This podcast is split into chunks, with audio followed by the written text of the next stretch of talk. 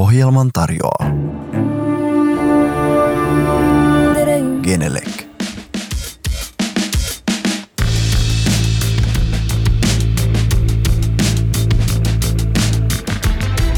Tervetuloa Musa vai Business-ohjelmaan. Minä olen Maria Veitola.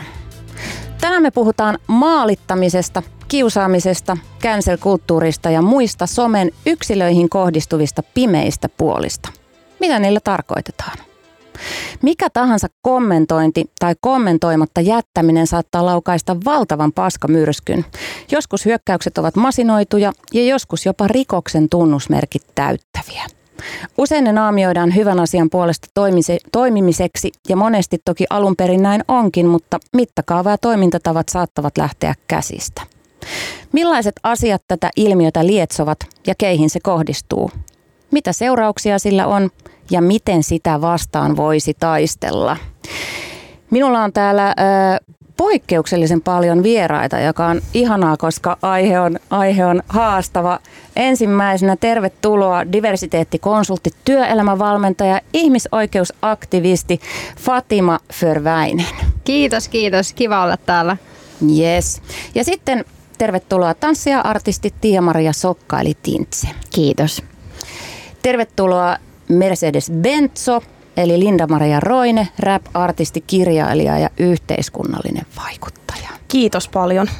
Ja viimeisenä, vaan ei vähimpänä, tervetuloa Antti Hyyryläinen, KRPn rikoskomisaario ja turvallisuuskonsultti. Hei kaikille. Hei vaan. No niin, sitten käydään tähän tota noin, niin, kuumaan asiaan. Tintse, sä teet töitä ihan koko sun persoonalla – sun kasvoilla, sun nimellä ja sun kropalla. Kyllä. Ja sä oot päättänyt nyt tehdä, tehdä tällaisen historiallisen teon ja tulla esiin sun omien kokemusten kanssa somekiusaamisen ja maalittamisen saralta. Mennään hetken kuluttua syvemmälle siihen, mistä on kyse ja mitä kaikkea on tapahtunut, mutta avaa alkuun, että miksi sä koet tärkeäksi puhua tästä aiheesta nyt?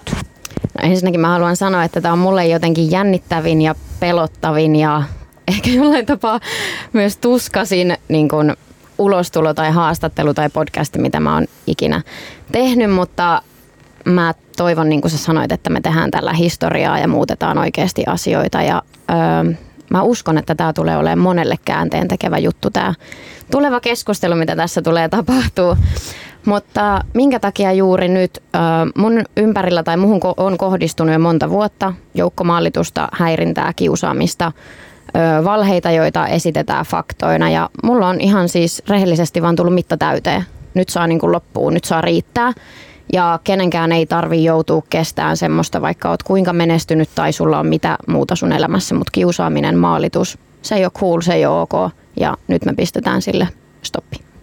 No Linda-Maria, sut tunnetaan rapartistina ja kirjailijana, kirjailijana, mutta myös romanien ja muiden vähemmistöjen oikeuksien puolesta puhujana. Ja sulla on myös omakohtaista kokemusta somekiusaamisesta ja maalittamisesta tai maalittamisen kohteena olemisesta. Kerro, millaisiin myllyihin sä oot päätynyt? No joo, siis se, se liittyy oikeastaan just tuohon, minkä sanoit, niin kun on, on tota, ö, olen ollut ja no ehkä nyt mennyt vähän takaisin siihen, niin kuin, että some on mulle myös semmoinen niin kuin vaikuttamisen alusta ja nimenomaan ää, nyt, nyt ehkä tuoreimmat. Mulla on paljon semmoisia joukkohyökkäyksiä somessa, mihin, minkä kohteeksi on joutunut aina. Siinä on ollut joku eri keissi, mutta, mutta nytten itse asiassa ihan tuossa alkuvuodesta niin viimeisimmät tapaukset ne liittyi just itse asiassa tähän, että on puhunut, puhunut romanien oikeuksien puolesta ja, ja sitten se on tuntunut hassulta, että ne on ollut niin kuin semmoisia ihmisiä sitten, ketkä on hyökännyt, ketkä on olleet itse niin kuin, ä, antirasisteja tai sanoneet olevansa antirasisteja, että ei ole tullut niin kuin, rasistien puolelta sitä semmoista hyökkäystä. Tai siis totta kai tulee siis rasistisia kommentteja ja näin, mutta ää, mä en halukkaan olla rasistien kanssa samalla puolella, että se tuntuu paljon pahemmalta, kun ne tulee antirasisteilta ja että semmoinen hiljentäminen ja maalittaminen somessa tapahtuu niin, kuin niin sanottujen niin kuin hyvisten puolelta, niin, niin se, se on satuttanut mua aina paljon enemmän. Eli sä puhut rasismia vastaan ja, ja kirjoitat ja teet antirasistisia tekoja, niin silloin sun kanssa an, a, antirasistit hyökkää sua vastaan. Kyllä, se liittyy mun mielestä laajemmin tähän tämmöiseen tota, tietynlaiseen suoraan Amerikasta Suomeen kopioituun keskustelukulttuuriin, jossa pitäisi pelata tietyillä sanoilla, tietyillä säännöillä. Siinä on valmiiksi määritellyt Amerikasta kopioitu semmoinen että mitkä ryhmät on sorrettu ja mitkä ryhmät ei. Ja esimerkiksi romanit ei ole tässä mukana, koska amerikkalaisessa keskustelussa ei puhuta romaneista. Niin kaikki termit, kaikki sanat, kaikki se tapa, miten puhutaan nykyään, niin se ei ole täällä kenenkään uniikki keksintö, vaan, vaan se on ihan suoraan ää, Amerikka, Amerikasta niin kuin kopioitua. Ja tota, ää, se, se on mun mielestä tosi ongelmallinen keskustelukulttuurista. Sanotaan call-out-kulttuuriksi tai, tai accountability culture tai, tai niin kuin woke culture tai, tai, tai cancel culture. Ne kaikki liittyy, linkittyy tähän samaan, mutta tota, Mm. Mennään tähän näihin kaikkiin, kaikkiin mainitsimmeisi termeihin, mä en osaa enää puhua, öö, myöhemmin vielä niin kuin syvemmin. Mutta kiitos Linda-Maria. Fatima, sä siis toimit yhdenvertaisuus- ja diversiteettikonsulttina, mutta sen lisäksi sä oot myös itse tosi aktiivinen toimija sosiaalisessa mediassa. Kun sä nyt kuulit Tintsen ja Mercedeksen nämä avaukset, niin miltä tämä susta kuulostaa? Kuulostaa oikein tutulta, että silloin kun aktivismi on, aktivismi on tullut tämmöinen tietynlainen trendikäs ilmiö, varsinkin sosiaalisessa mediassa, niin sitten tämmöiset tietynlaiset um, tavat, tavat niin kuin vastuuttaa ihmisiä, niin ei jotenkin osata enää erittää, että onko se sitten niin kiusaamista vai onko se niin kuin vastuuttamista ja onko siinä asialla oikeasti se, että me halutaan nyt jotain muutosta vai että onko tässä nyt joku henkilökohtainen kauna taustalla, niin nämä kaikki on vähän sille hämärtyneet ja sitten lisäksi someen on tullut tämmöisiä vähän hähmäsiä hähmäisiä ilmiöitä niin kuin siitä, että ihmiset tuovat vaikka omat henkilökohtaiset riitansa sosiaalisen mediaan ja sitten sanotaan, että tämä on nyt aktivismia ja kaikki, kaikki tämmöisten, tämmöisen, näiden asioiden seuraaminen, niin um, näin aktivismin näkökulmasta niin tuntuu aika huolestuttava, huolestuttavalta kehityssuunnalta. Hmm.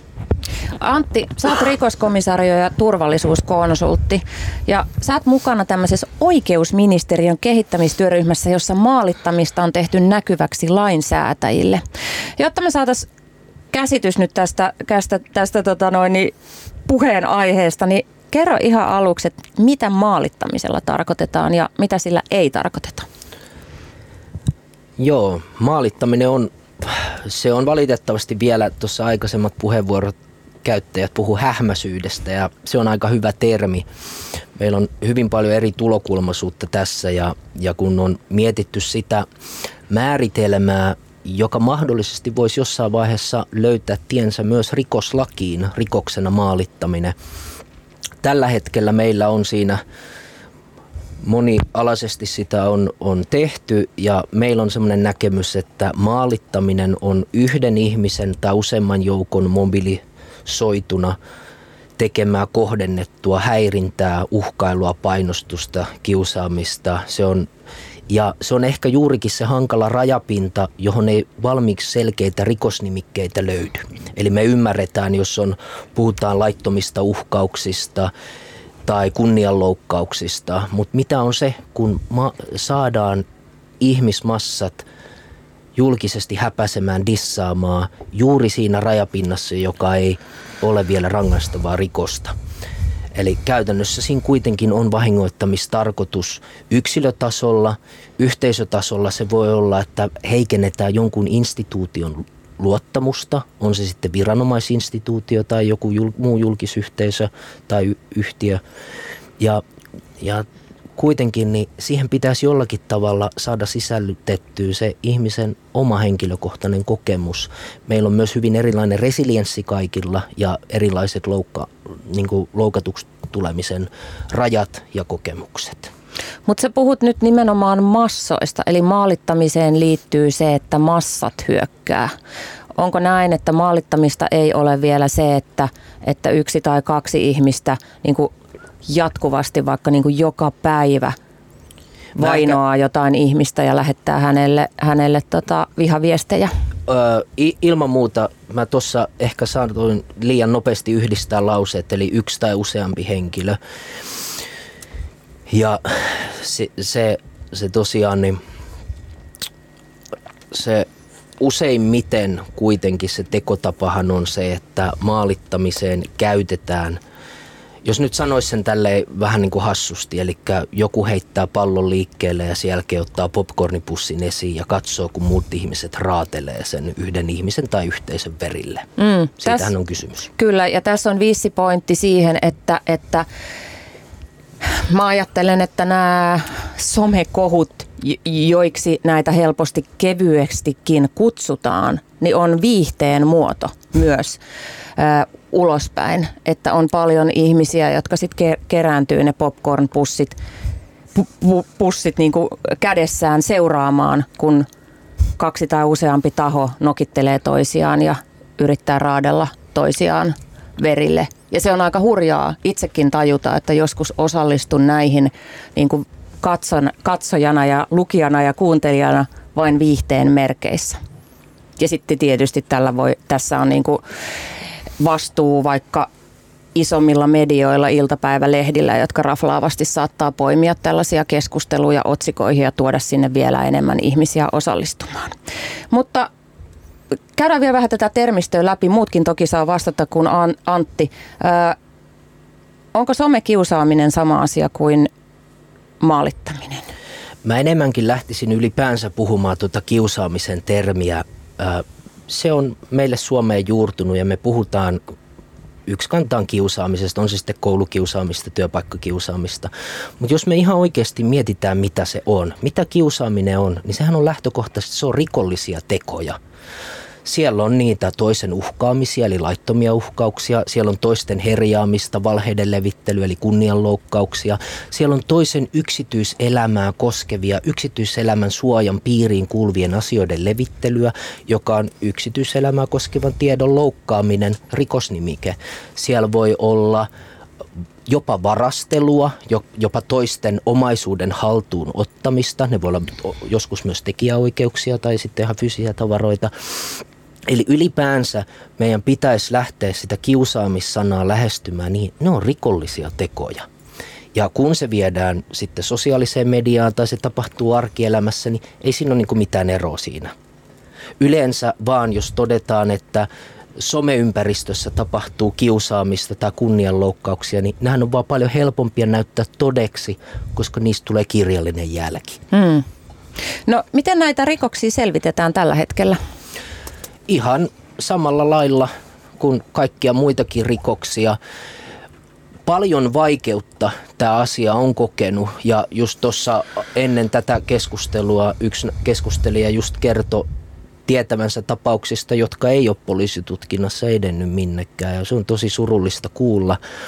Some antaa tietyn haasteen siinä, kun on suljettuja keskusteluryhmiä, on Instagramia, jossa säilyy 24 tuntia, on snappeja, on erilaisia alustoja.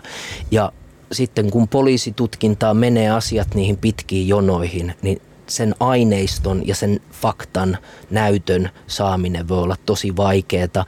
Eli mun näkemys on se, että somemaailmassa tapahtuvat kunnianloukkaukset, muut rikokset, niissä on tällä uhrilla asianomistajalla aika paljon vastuuta itse löytää se näyttö ja toimittaa poliisille. Eli screenshotteja täytyy ottaa kaikesta, kaikesta mahdollisesta. Ja Valitettavasti vahvistan tämän kokemuksen. En tiedä kuka se nyt tässä lämpiössä sun etees toi, mutta mä oon itse vaikka julkisuudessa työtä tekevänä ihmisenä saanut lukuisia tappouhkauksia. Tappouhkaukset on aina semmoinen, mitkä mä raportoin poliiselle. Teen rikosilmoituksia, mutta ne eivät ole koskaan johtaneet mihinkään. Ei niistä oikeastaan ole edes mulle oltu ikinä takaisin yhteydessä. Sama kokemus, mutta muhun on oltu takaisin yhteydessä ja sitten sanottu, että, että ei, ei voi jäljittää tätä ihmistä niin kuin Mm. Vaikka mä oon ottanut screenshotteja ja profiileista ja muuta, niin ei, ei jos niin kuin. Lisää resursseja poliisille tähän asiaan siis. Sanon tähän väliin vaan, että hui kauhea. Joo. Että tähän on tultu.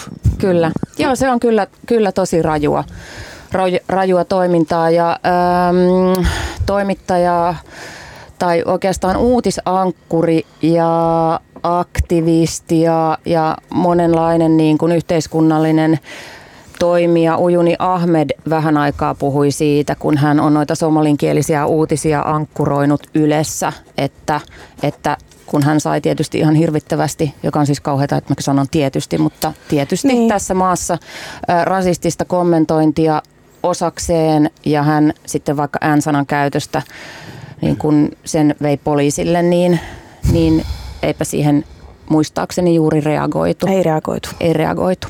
No mutta nyt mennään Tintse sun keissiin syvästi. Oletko valmis? Olen. Eli, eli Voiko tota, tähän olla valmis? Nimenomaan, mutta me ollaan tässä sun kanssa yhdessä. Kiitos. Tämä, mitä Antti kertoi, suun kohdistuu ja on kohdistunut aika pitkään tämän tyyppistä toimintaa. Mistä me aloitetaan? Aloitetaanko ihan alusta? Aloitetaan vaan. Mistä kaikki alkoi? Apua, anteeksi. Siis, joo. Tämä on, tämä on kestänyt noin kolmisen vuotta. Tai tämä on alkanut jo varmaan itse asiassa aikaisemminkin, mutta tämä niin itse maalitus, kiusaaminen, tämä niin näkyvä juttu on kestänyt noin kolmisen vuotta. Ja tosiaan tätä on ihan saakeli vaikea yrittää edes mitenkään, niin kuin, tai mä en osaa tarkastella tätä ulkopuolelta mitenkään, koska mä oon ollut siinä niin, voisiko sanoa, myrskyn silmässä koko sen ajan, niin mä yritän jotenkin sillain tuoda tämän mahdollisimman selkeästi, mutta jos jollain on joku parempi tapa tuoda tätä esille, niin saa keskeyttää. Mutta mä voisin sanoa, että tämä on lähtöisin siis Tampereelta, mistä mä oon itsekin kotoisin. Ja, ja tota, silloin kun mulla tämä verkkiura alkoi nousee, niin ää, on alkanut liikkua musta kaiken näköisiä tämmöisiä valheita ja mä voisin sanoa, että tämä on ollut tämmöinen hyvin pieni, mutta erittäin äänekäs ja hyvin paljon energiaa tähän minuun kohdistanut ryhmä, josta suurin osa on siis tanssijoita. Öö, ja mikä on vielä ollut tietty mulle henkilökohtaisesti tosi surullista, niin mun vanhoja läheisiä ystäviä tai mun vanhaa lähipiiriä. Ja t- mitä tässä on tapahtunut on se, että, että tota, musta on alettu ikään kuin levittelen tämmöisiä vähän niin kuin pieniä viattomia valheita jossain tyyliin samalla tanssikoululla, missä ollaan opetettu oppilaille tai kollegoille mikä niin kuin ihan hirveätä sanoa, mutta tämä tuntuu tähän kaikkeen nähden tosi pieneltä.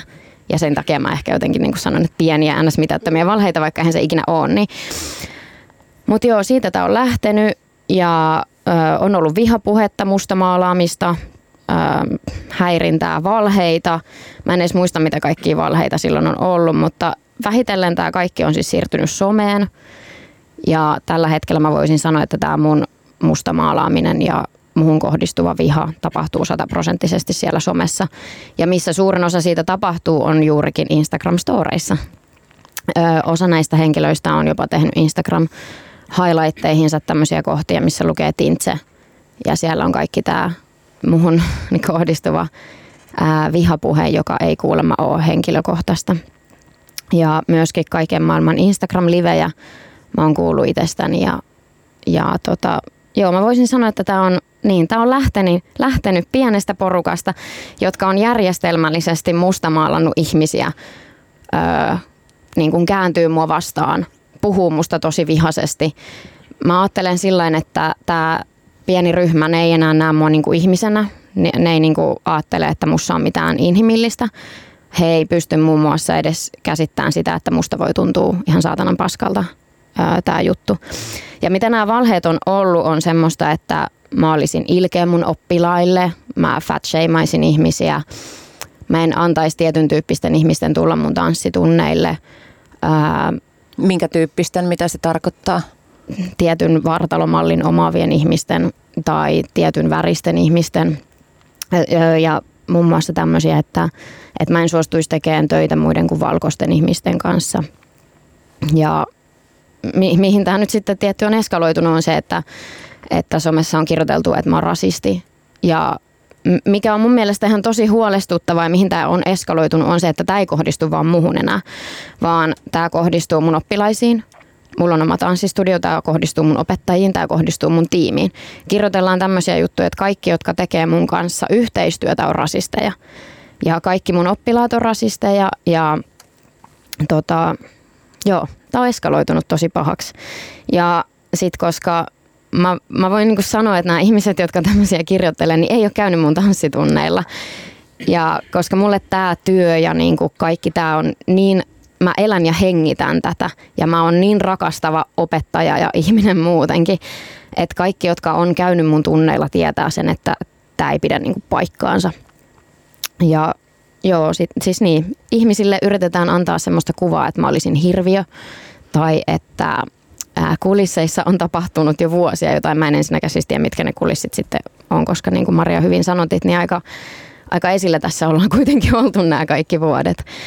Mutta musta yritetään maalata sellaista kuvaa, että mä olisin ihan toisenlainen ihminen kuin mitä mä todellisuudessa oon. Ja mä voin sanoa, että kaikki, jotka on mun kanssa ikinä tehnyt töitä tai käynyt mun tanssitunneilla, niin tietää kyllä ihan sata varmasti tämän totuuden. Mutta mikä mua sillä tapaa niin kuin, ö, surettaa kaikista eniten tässä on se, että mä en ole pystynyt niin kuin lopettaa, tai mä en ole niin kuin nähnyt keinoa, miten tämä voi lopettaa. Että mun oppilaat saa vaikka vihaviestejä, niitä painostetaan, niitä uhkaillaan, että ne ei saisi tulla mun tunneille, mun tanssistudioon. Ja mä en ole osannut lopettaa sitä ja se on mun mielestä tosi surullista, että mä en ole pystynyt puolustamaan mun oppilaita tässä tilanteessa. Ja joo, Siis tämä on tosi suru. Anteeksi, täältä tulee nyt tämmöinen... Ei, ei, se, on, se on tarkoituskin ja sitten me ymmärretään, ymmärretään tätä, tätä sun kokemusta paremmin, kun sä kerrot, mitä on tapahtunut. Mm. Ö, jonkinlainen eskaloituminen, Tintse, tapahtui, olisiko se ollut noin vuosi sitten, vajaa vuosi sitten, kun myös iso media Yle X tarttui aiheeseen ja, ja teki, teki ison jutun siitä, että sä oot rasisti. Kyllä. Ja tota, silloinhan tämä myös tämä niin koko juttu tuli paljon isomman yleisön tietoisuuteen kuin pelkästään, pelkästään tanssipiirit. Mm. Ö, siinä jutussa sanottiin silloin, että sua on kritisoitu jo kauan, mutta sä et ole tehnyt mitään asioiden eteen. Niin kysyn sulta nytten, että tässä tilanteessa, että, että kun sua on kritisoitu, niin onko mikään siitä kritiikistä tuntunut aiheelliselta?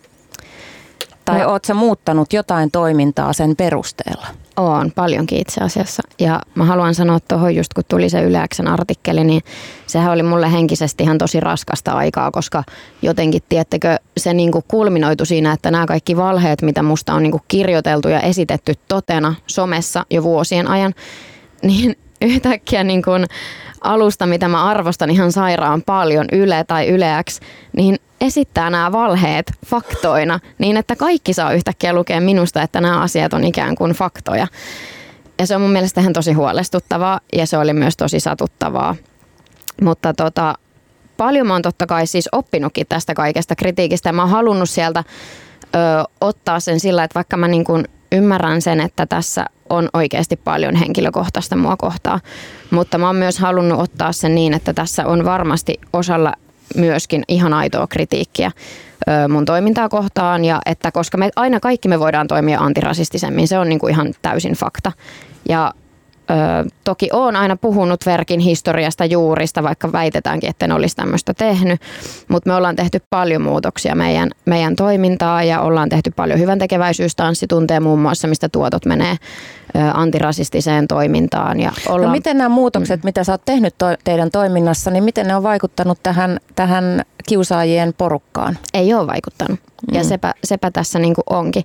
Että sitten kun puhutaan vaikka, että mä en anna tilaa muille – muille opettaa, että mä otan vaikka kaikki työt itse. Toki mä oon niinku suuren työn mun mielestä tehnytkin, että, että, että mä saan niinku töitä itselleni, mutta ö, mä voin esimerkkinä sanoa, että mä en ole opettanut pitkään aikaan mitään viikkotunteja, vaan mä oon palkannut 20 muuta opettajaa, jotka opettaa mun tanssistudiolla viikkotunteja. mä oon antanut paljon tilaa myös kaikille muille.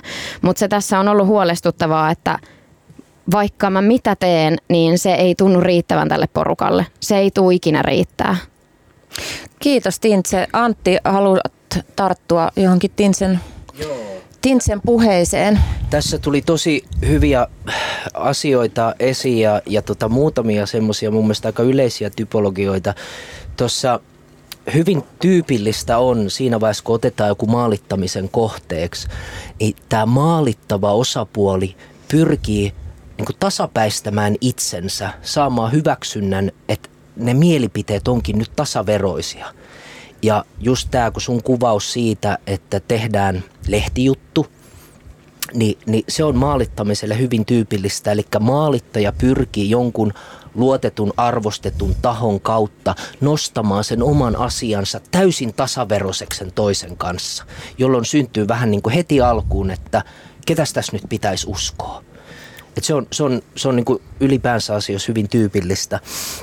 Ja sitten kun mietitään tätä, tätä niin kuin kiusaamisen, kiusaamisen tai tätä kiusaamista tarkemmin, niin ajatus siitä, että muuttamalla nyt omaa käytöstä ja suostumalla näihin vaatimuksiin, niin, niin siinä tulee vähän tämmöinen elokuvista tuttu terroristien kanssa ei neuvotella, koska se on täysin absurdi ajatus, että että itse muuttaisi sitä toimintaa jollakin tavalla ja sitten kiusaava, maalittava osapuoli toteisi, että aha, mm. ehkä se onkin ihan hyvä tyyppi.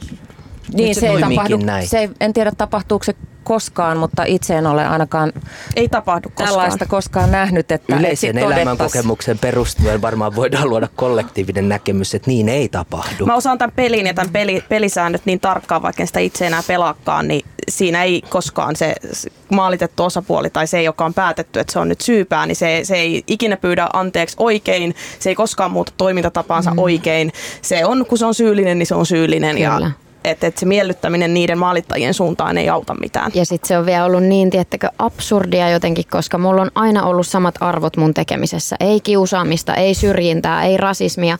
Niin kuin, että ne tanssitunnit on semmoinen niin turvapaikka monelle, tiettäkö, että sinne sä saat tulla ihan minkä näköisenä tahansa. Ja niin kuin, että vaikka sulla olisi kuinka paska päivä, niin se on se paikka, missä sä voit niin kuin tulla ja kokea sitä hyvää fiilistä. Ja tätä vaikka mun monet oppilaat on sillä, että he käy yhden tunnin viikossa tanssimassa, pitämässä hauskaa, rentoutumassa. Se on niinku se ihana paikka, mihin sä tuut. Ja sitten sut on yhtäkkiä vedetty mukaan johonkin ihan tämmöiseen niin kuin älyttömän negatiiviseen tilanteeseen, tiettäkö, että, että heille lähetellään jotain uhkailuviestejä tai painostetaan, että ei saa tulla sinne, minkä he kokee itselleen turvallisena. Ja sitten vielä niin kuin, apua mä vaan va- vaahtosuussa täällä nyt puhun, mutta...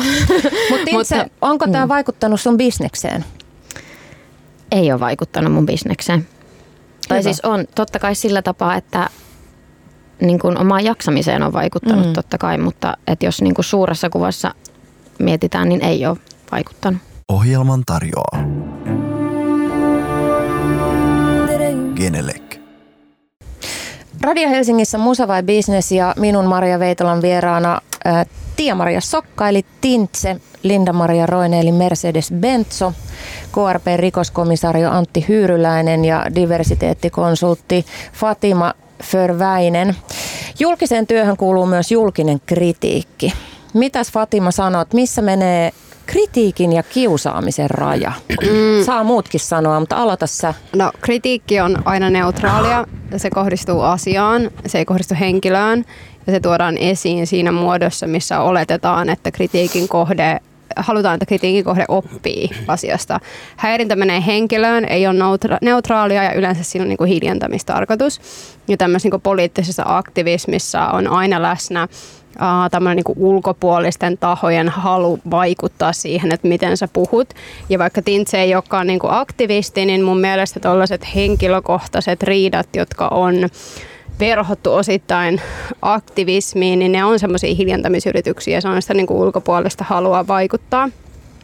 Uh, Mutta niin, noin niin kuin kärjistetysti kritiikki on neutraalia ja halutaan, että, että kritiikin kohde oppii ja häirintä on hiljentämisyritys mm. ja se ei ole neutraalia semmoinen ehkä jollain tavalla trendikäs lause, mitä tässä viimeisen parin vuoden aikana on, on just someaktivismissa heitetty, on sellainen, että grab a book ja do your research, eli, eli opiskele itse. Sanotaan, että sä oot rasisti ja jos kysyy, että mitä mä tein väärin, niin sulle sanotaan, että opiskele itse niin, ja mulla ei ole velvollisuutta kouluttaa sua. Kyllä. Se on myös repliikki, mikä siihen peliin kuuluu. Kyllä. Joo. Ja vielä höystettynä muutamalla englanninkielisellä termillä. Kyllä se. Mielellään koko lause englanniksi. Kyllä. Yksi termi voi olla vaikka white fragility. Niin mitä te ajattelette siitä? Onko se, onko se kriti, onko se niin kuin, tai mitä sä Fatima ajattelet, vaikka peilaten tuohon mitä sä äsken sanoit, niin, niin kumpaan toi tavallaan retoriikka menee? No, kritiikkiin vai kiusaamiseen? Tämä on vähän sille yksilökohtaisesti, koska mun mielestä se on ihan relevantti huomio, että mm. välillä, että esimerkiksi jos mä puhun äh, äärioikeistosta, niin mä välillä saan semmoisia syytteitä, että mä vastakkain asettelen ja mä en halua keskustella ja silloinhan se on myös hiljentämisyritys ja silloin vastapuoli ei halua oppia, vaan ajattelee, että mun kritiikki äärioikeistoa kohtaan on vastakkainasettelu ja silloin mä voisin sanoa, että tässä on kyse äh, sellaisesta niin kuin ettei tunnista vaikka omia etuoikeuksiaan eikä ole valmis katsastelemaan. Mutta sit, sitten, jos on tilanne, jossa tuodaan esiin, että hei, sinä olet nyt yksilö X tehnyt väärin ja tämä on rasistista, mitä sä teit. Ja sitten jos joku kysyy, että haluatko kertoa mulle, että mistä tässä on kyse. Ja sitten jos sä on valmis avaa niin yhtään, vaan sä sanot, että tee tee mitä, että kouluta itse itseäsi, niin eihän siinä aktivismihan on aina kouluttamista. Ja silloin kun somessa on läsnä tämmöinen jatkuva informaatiotulva, niin aktivistenkin täytyy jatkuvasti miettiä, että miten me saadaan ihmiset välittämään. Ja eihän me saada ketään välittämään, eikä kukaan opi yhtään mitään, jos me ollaan heti liinat kiinni ja silleen painukaa, painukaa johonkin muualle ja meitä ei kiinnosta opettaa ketään. Hmm. Niin mun mielestä se on vähän, se on häirintään, ainakin se on täysin hyödytöntä aktivismia, jos me sanotaan, että me ei olla valmiita opettaa ketään. Hmm. Kiitos, kiitos Kiitos Fatima. Mm, tässä studiossa on nyt kolme naisoletettua, tai oikeastaan neljä minä mukaan lukien, ja yksi mies oletettu ja, ja naiset ainakin. En tiedä Antti, mitä, miten sinä, mutta me kaikki ainakin ollaan kohdattu häirintää ja, ja kiusaamista somessa.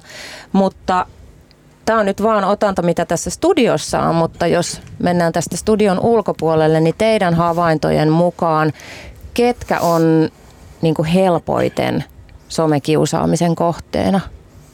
Voiko puhua, onko jotain, jotain niin kuin trendaavia kiusattuja ryhmiä tai yksilöitä? Mä itse näen tämän hyvin niin kuin periaatteessa kolmijakoisesti. Tuolla viranomaispuolella tätä tapahtuu paljon ja siellä on ihan niin kuin täysin se motiivi sille maalittamiselle on siis vaikuttaa siihen virkamiesrohkeuteen. Otetaan vaikka esimerkkinä, että poliisin tietyt asiantuntijatahot, jotka kiertää vaikka äh, tutkimassa tai tarkkailemassa jotain vaikka järjestäytyneen rikollisuuden toimia – niin näitä ihmisiä maalitetaan, laitetaan Facebook-seinille, herjataan, tietääkö kuka tämän kotiosoitetta ja, ja kuka on tämä poliisihuora, joka kiertää meidän tilaisuuksien lähellä tai jotain muuta. Ja siis pyritään yksinkertaisesti vaikuttaa siihen, että poliisihenkilö vaan toteaa, että ei, nyt, nyt tähän jo kysellään, että onko mun lapsia julkisesti ja muuta, että menkö joku muu tai, tai jollain muulla tavalla pyritään vaikuttamaan. Eli on, on tämä viranomaisten rohkeuteen vaikuttaminen. Sitten on nyt tämä, mistä Tintse on jo tässä puhunut. Ja sitten sit on myös siis se, se yritysten julkisuuskuva. Meillä on hirveän paljon Euroopasta esimerkkejä, ja on kyllä Suomestakin, missä tilataan ihan jopa rahalla kampanjoita – jolla kilpailevaa yritystä, niin yrityksen arvoja tai jotain muuta pyritään heilauttamaan. Ja nyt pitää ymmärtää se, että kun mennään riittävän isoihin toimijoihin, niin se osakekurssi kun heilahtaa jonkun mainehaitan takia, se voi olla satoja miljoonia. Mm. Ja varsinkin kun sitä korjausliikettä ei ole kovin helppo tehdä. Et sitten kun maine menee, varsinkin jos siinä on, siinä on tota, tarrana se rasisti tai misogynisti, niin, niin tota, ne on aika sellaisia ikuisia leimoja sanoisin. Ja tämä on vielä kaikki niin uutta ja hankalaa. Ja jos me ollaan ihan rehellisiä, me katsotaan, että ketkä meillä organisaatioita johtaa. On se sitten viranomaisorganisaatio tai on se sitten joku yritys, niin me aletaan puhua 60 ihmisistä. Niin heillä on niin kuin lähtökohtaisesti niin paljon heikommat valmiudet ottaa nopeasti tämmöisiä uusia teemoja haltuun, mitä nuorempi väki. Eli nyt kun aletaan puhua siitä kriisiviestinnästä ja, ja siitä, että miten rauhoitetaan tilanne, miten kerätään aineisto, miten tullaan mukaan keskusteluun, niin isojakin organisaatioita on tosi helppo laittaa niin sanotusti polvilleen. Näin voi käydä poliisille, näin voi käydä isoille firmoille Suomessa. Nämä on viestinnällisesti tosi herkkiä paikkoja. Mi- mitä sanoo tähän äh, työelämävalmentaja ja diversiteettikonsultti Fatima? Mä ymmärrän täysin, mitä sä haet takaa. Ja musta tosi tärkeä pointti se, että maalituskampanjat heikentää kaikkien niin kuin oikeusturvaa ja heikentää demokratiaa. Me tiedetään, että vihapuhe heikentää demo- demokratiaa siinä mielessä, että ehdokkaat ei halua lähteä ehdolle yhtä innokkaasti ja saattaa jopa jättäytyä pois vaalikampanjoista.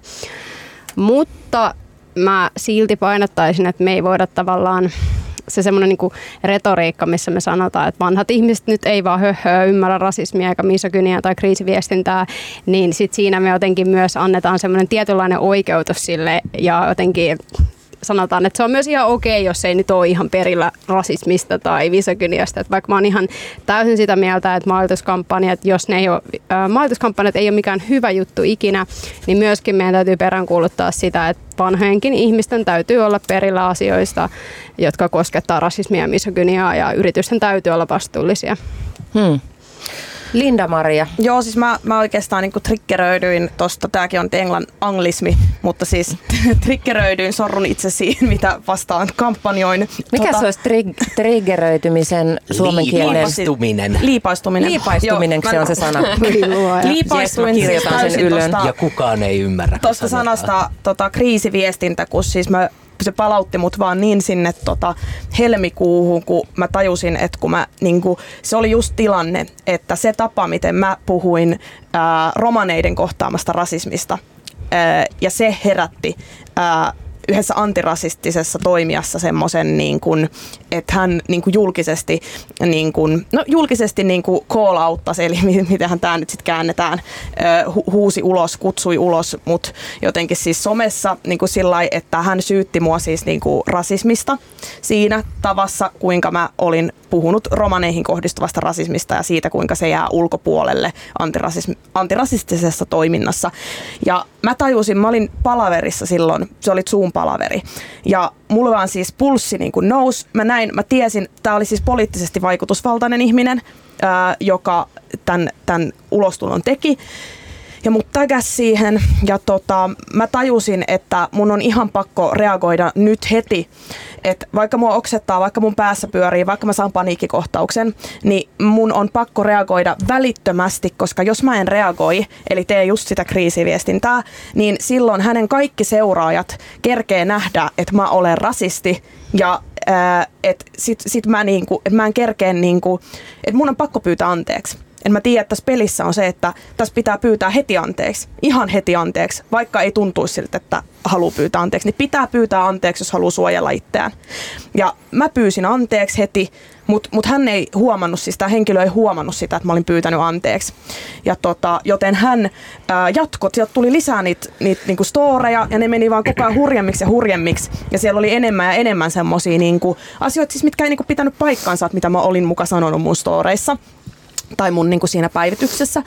Ja tota, äh, siis juuri toi, että sit mä yritin sanoa, että Mä yritin sanoa, että mä oon neuroepätyypillinen, eli että mulla on ADHD, että tota, mun on tosi vaikea tälle niin nopeasti ottaa kantaa. Ja mulla on siis esimerkiksi kuulorajoitteiset seuraajat on sanonut mulle, että ne toivoisivat, että mä tekstitän mun storit.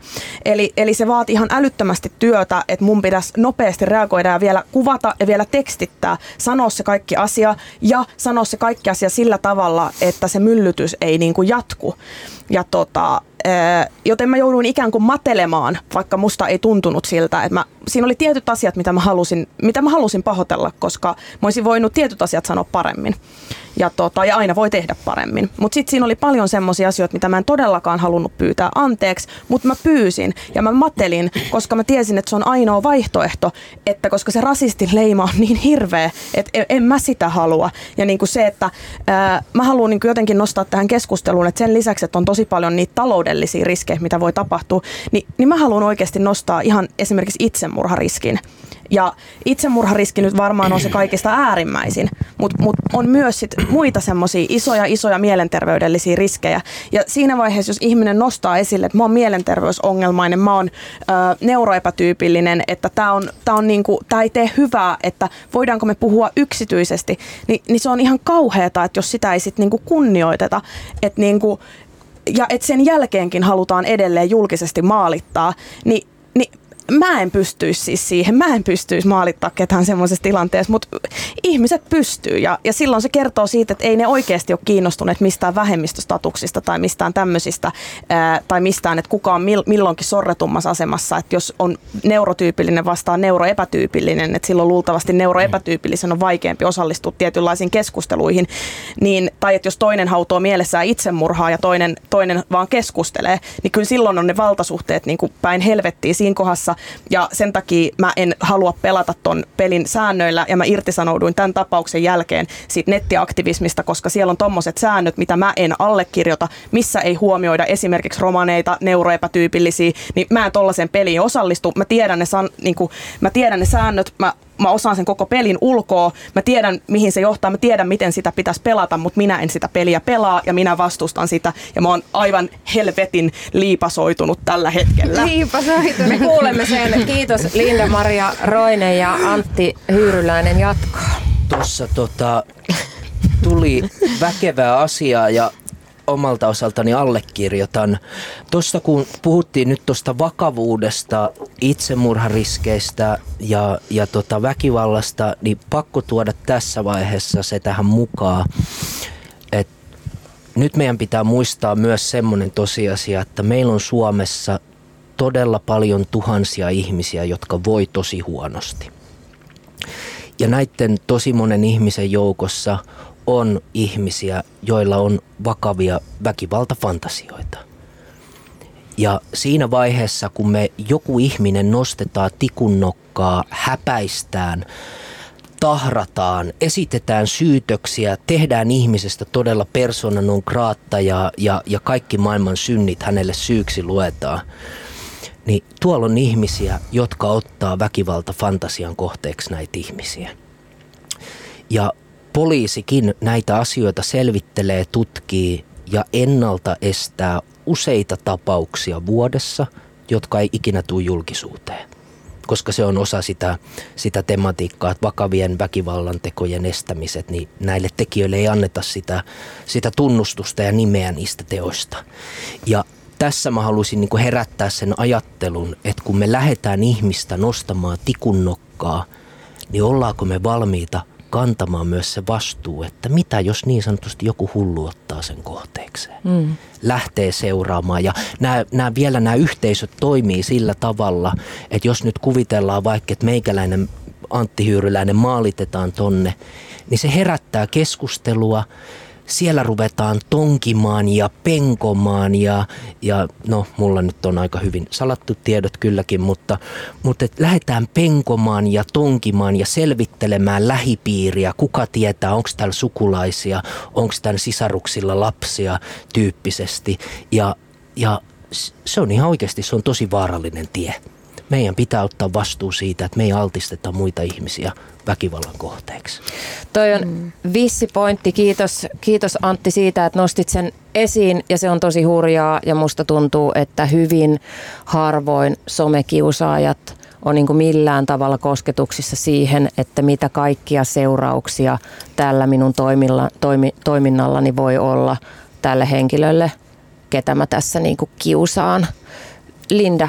Mä sanon vaan lyhyesti, mä pikkasen rauhoituin, että tota, tuli mieleen esimerkiksi siis, että toihan ei ole tavatonta just, että ää, yhtäkkiä kohdistetaankin vaikka lapsiin. Että just esimerkiksi kun oli tämä Aki Mannisen keissi, missä, missä tota, häntä niin alettiin maalittaa ja ja joo, se mitä hän sanoi, niin ei ollut niin kuin hyvän maun mukaista, mutta se, että ää, siinä vaiheessa sit yhtäkkiä hänen niin kuin vaimoa aletaan jotenkin maalittaa ja sitten jopa hänen lasta jotenkin uhkailla, niin, niin tosta sen just näkee, että vaikka, vaikka siinä on alun perin ollut hyvä tarkoitus, tai ehkä on ollut hyvä tarkoitus joillain ainakin huomauttaa sovinnistisesta kielenkäytöstä. Mutta sitten sen jälkeen yhtäkkiä tilanne eskaloituukin siihen, että uhkaillaan lasta, niin että tämä tapahtuu muka hyvän asian niin kuin nimissä, että vastustetaan sovinismia sillä, että uhkaillaan lasta ja siis kaikkihan ei tietenkään niitä lapsia mm. uhkailu, ei, ei siinä.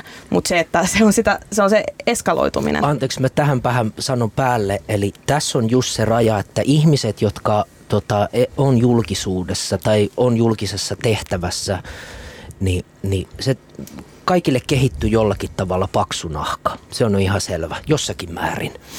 Mutta kaikilla meillä on se herkkäpiste siinä, että kun ruvetaan meidän läheisiä tai meidän ystäviä ruvetaan nostamaan. Ja se on myös tärkeä niin kuin maalittamisessa ymmärtää, että se ei pelkästään kohdistu siihen the-henkilöön, vai se voi olla, että sitä, sitä maalittamista lähdetään sitten kohdistaa johonkin puolisoon tai lähipiiriin jollakin tavalla. Ja et siinä on myös tämmöistä välillistä tekemistä voi olla. Mm. Linda-Maria tuossa hienosti kuvasi sitä, tässä, tässä, kun hän liipaistui, että, että mitä hänessä tapahtui yhden tämmöisen niin kuin kiusaamiskampanjan alussa. Niin Tintse, kerro meille siitä, että millaisia vaikutuksia tällä sun vuosia kestäneellä kiusaamisella on, millaisia vaikutuksia sillä on ollut sun omaan elämään?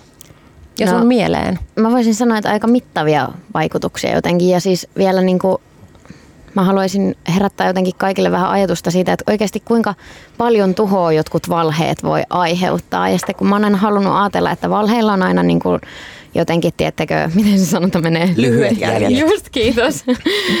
niin mä oon aina halunnut ajatella sillä mutta sitten tämä some on oikeasti semmoinen maailma, että ei niillä tunnu olevan lyhyitä jälkiä, että oikeasti ihmiset, kun te olatte levittelee jotain valheita, toivottavasti kukaan semmoisen nyt ei enää syyllistyisi, mutta se, että niillä voi olla oikeasti aika mittavia vaikutuksia ja varsinkin se, että niin kuin haukutaan rasistiksi tai muuta, että noi on oikeasti tosi vakavia syytöksiä. Some Mut, on sellainen niin kuin rikkinäinen puhelin, niin, ja että kun juks, tuhat. Kyllä, ja jotenkin ajatella, että kun joku siellä niin kuin ihan täydellä energiallaan ajaa jotain asiaa, että vaikka mä itse haluan uskoa siihen, että kyllä järkevät ihmiset ymmärtää, mistä tässä on kyse ja järkevät ihmiset näkee tämän taakse ja kaikkea, mutta kun se ei aina mene sillä tapaa.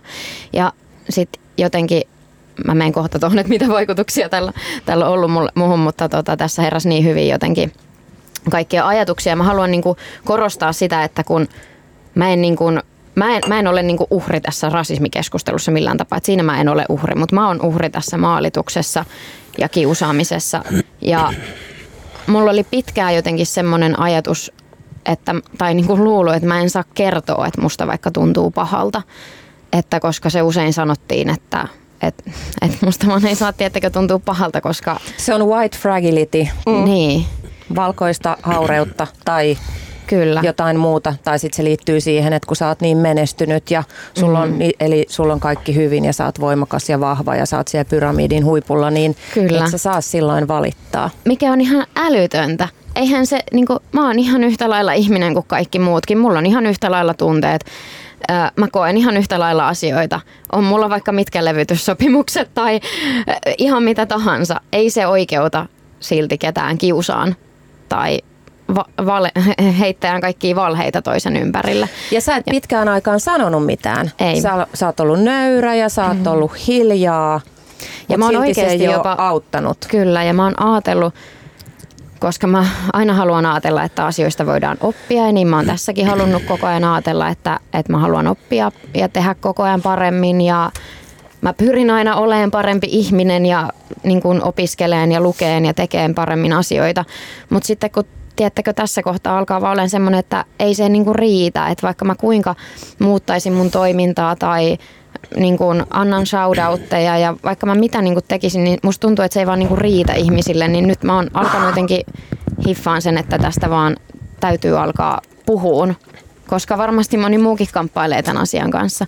Mutta siis mä haluaisin kuvailla tätä, tiettäkö sillä että ehkä kuulijatkin pystyy samaistumaan tähän, että, että mullahan on siis se tilanne, että se positiivinen tilanne, että mä oon saanut tehtyä mun unelmasta ammatin ja kukapa ei haluaisi semmoista ihan maailman upein tilanne ja, ja mun rakas harrastus tanssi, siitä on tullut mulle ammatti ja mä monta vuotta silloin kun mä aloin tuomaan tverkkiä Suomeen, niin tiedättekö mä taistelin sen asian kanssa, että tverkki nähdään tanssilajina ylipäänsä. Mä pakotin tanssikouluja ottaa mua sinne opettaa, jotta ihmiset tajuaisivat, että tämä on tanssilaji siinä, missä kaikki muutkin. Ja ekat vuodet saa kuulla näitä ihania kommentteja, että vitu huora, toivottavasti sut raiskataan, vittu täällä tyrkyttämässä ittees. Ihan hirveitä kommentteja.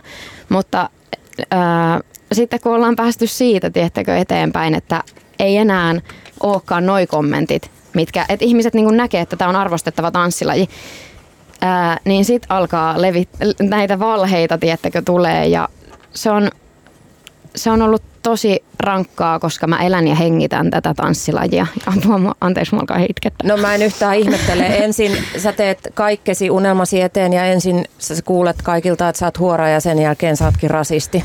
Niin, ja sitten mikä on niinku ihan hirveetä. Mä nyt äänikähisten aion tämän sanoa, koska mä haluan tässä näyttää rohkeasti kaikille mallia, että näistä pitää puhua ääneen, mutta se, että, että itse ajattelee että tiedättekö, ajaa naisten asioita ja että me naiset ollaan voimakkaita ja me niin kuin voidaan tehdä ihan mitä vaan. Ja sitten yhtäkkiä ne onkin ne naiset, jotka hyökkää mua kohtaan. Mutta siis täällä on ollut paljon vaikutuksia mun omaan jaksamiseen. Mun, ää, ja eihän tämä kosketa vaan mua, vaan tämä koskettaa toki mun lähipiiriä myöskin. Ja tiedättekö se fiiliksen, kun äi, oma äiti tulee itkien tästä asiasta. Mm. Että sehän on ihan hirveetä. Mutta tämä koskettaa mun perhettä, mun ystäviä, niin kuin herranjestas, kuinka monta vuotta ne on jaksanut kuunnella ja tukea ja tsempata mua tässä asiassa. Ja mun ihanat oppilaat, herranjestas, ne on ollut niin tukena. Ja no mä voin sanoa ihan rehellisesti, että ajoi mut burnouttiin viime syksynä, kun tuli se Yle artikkeli. Ja tota, joo, että mä toivon vaan, että ihmiset, jotka kiusaa, niin voisi hiffaa, että se ei ole ok. Se ei ole cool. Kuka, kuka haluaa olla kiusaaja? Se ei ole cool, se ei ole ok. Niin kun, että muistetaan oikeasti kunnioittaa toisiamme täällä. Ja niin, tämmöisillä maalittamisilla ja valheilla, ei ne ole semmoisia asioita, että niitä voidaan vaan, tiettäkö, pyyhkästä silleen, että älä välitä. Että älä kuuntele, toi kuuluu, kun sä oot julkisuudessa, toi kuuluu siihen. Tietynlaiset kommentit varmasti kuuluu, kritiikki kuuluu, asiaton kritiikki ei kuulu. Ja mä hiffaan sen, että kun on valtaa, niin on myös vastuuta, mutta se ei silti tarkoita sitä, että maalittaminen kuuluisi kenenkään elämään.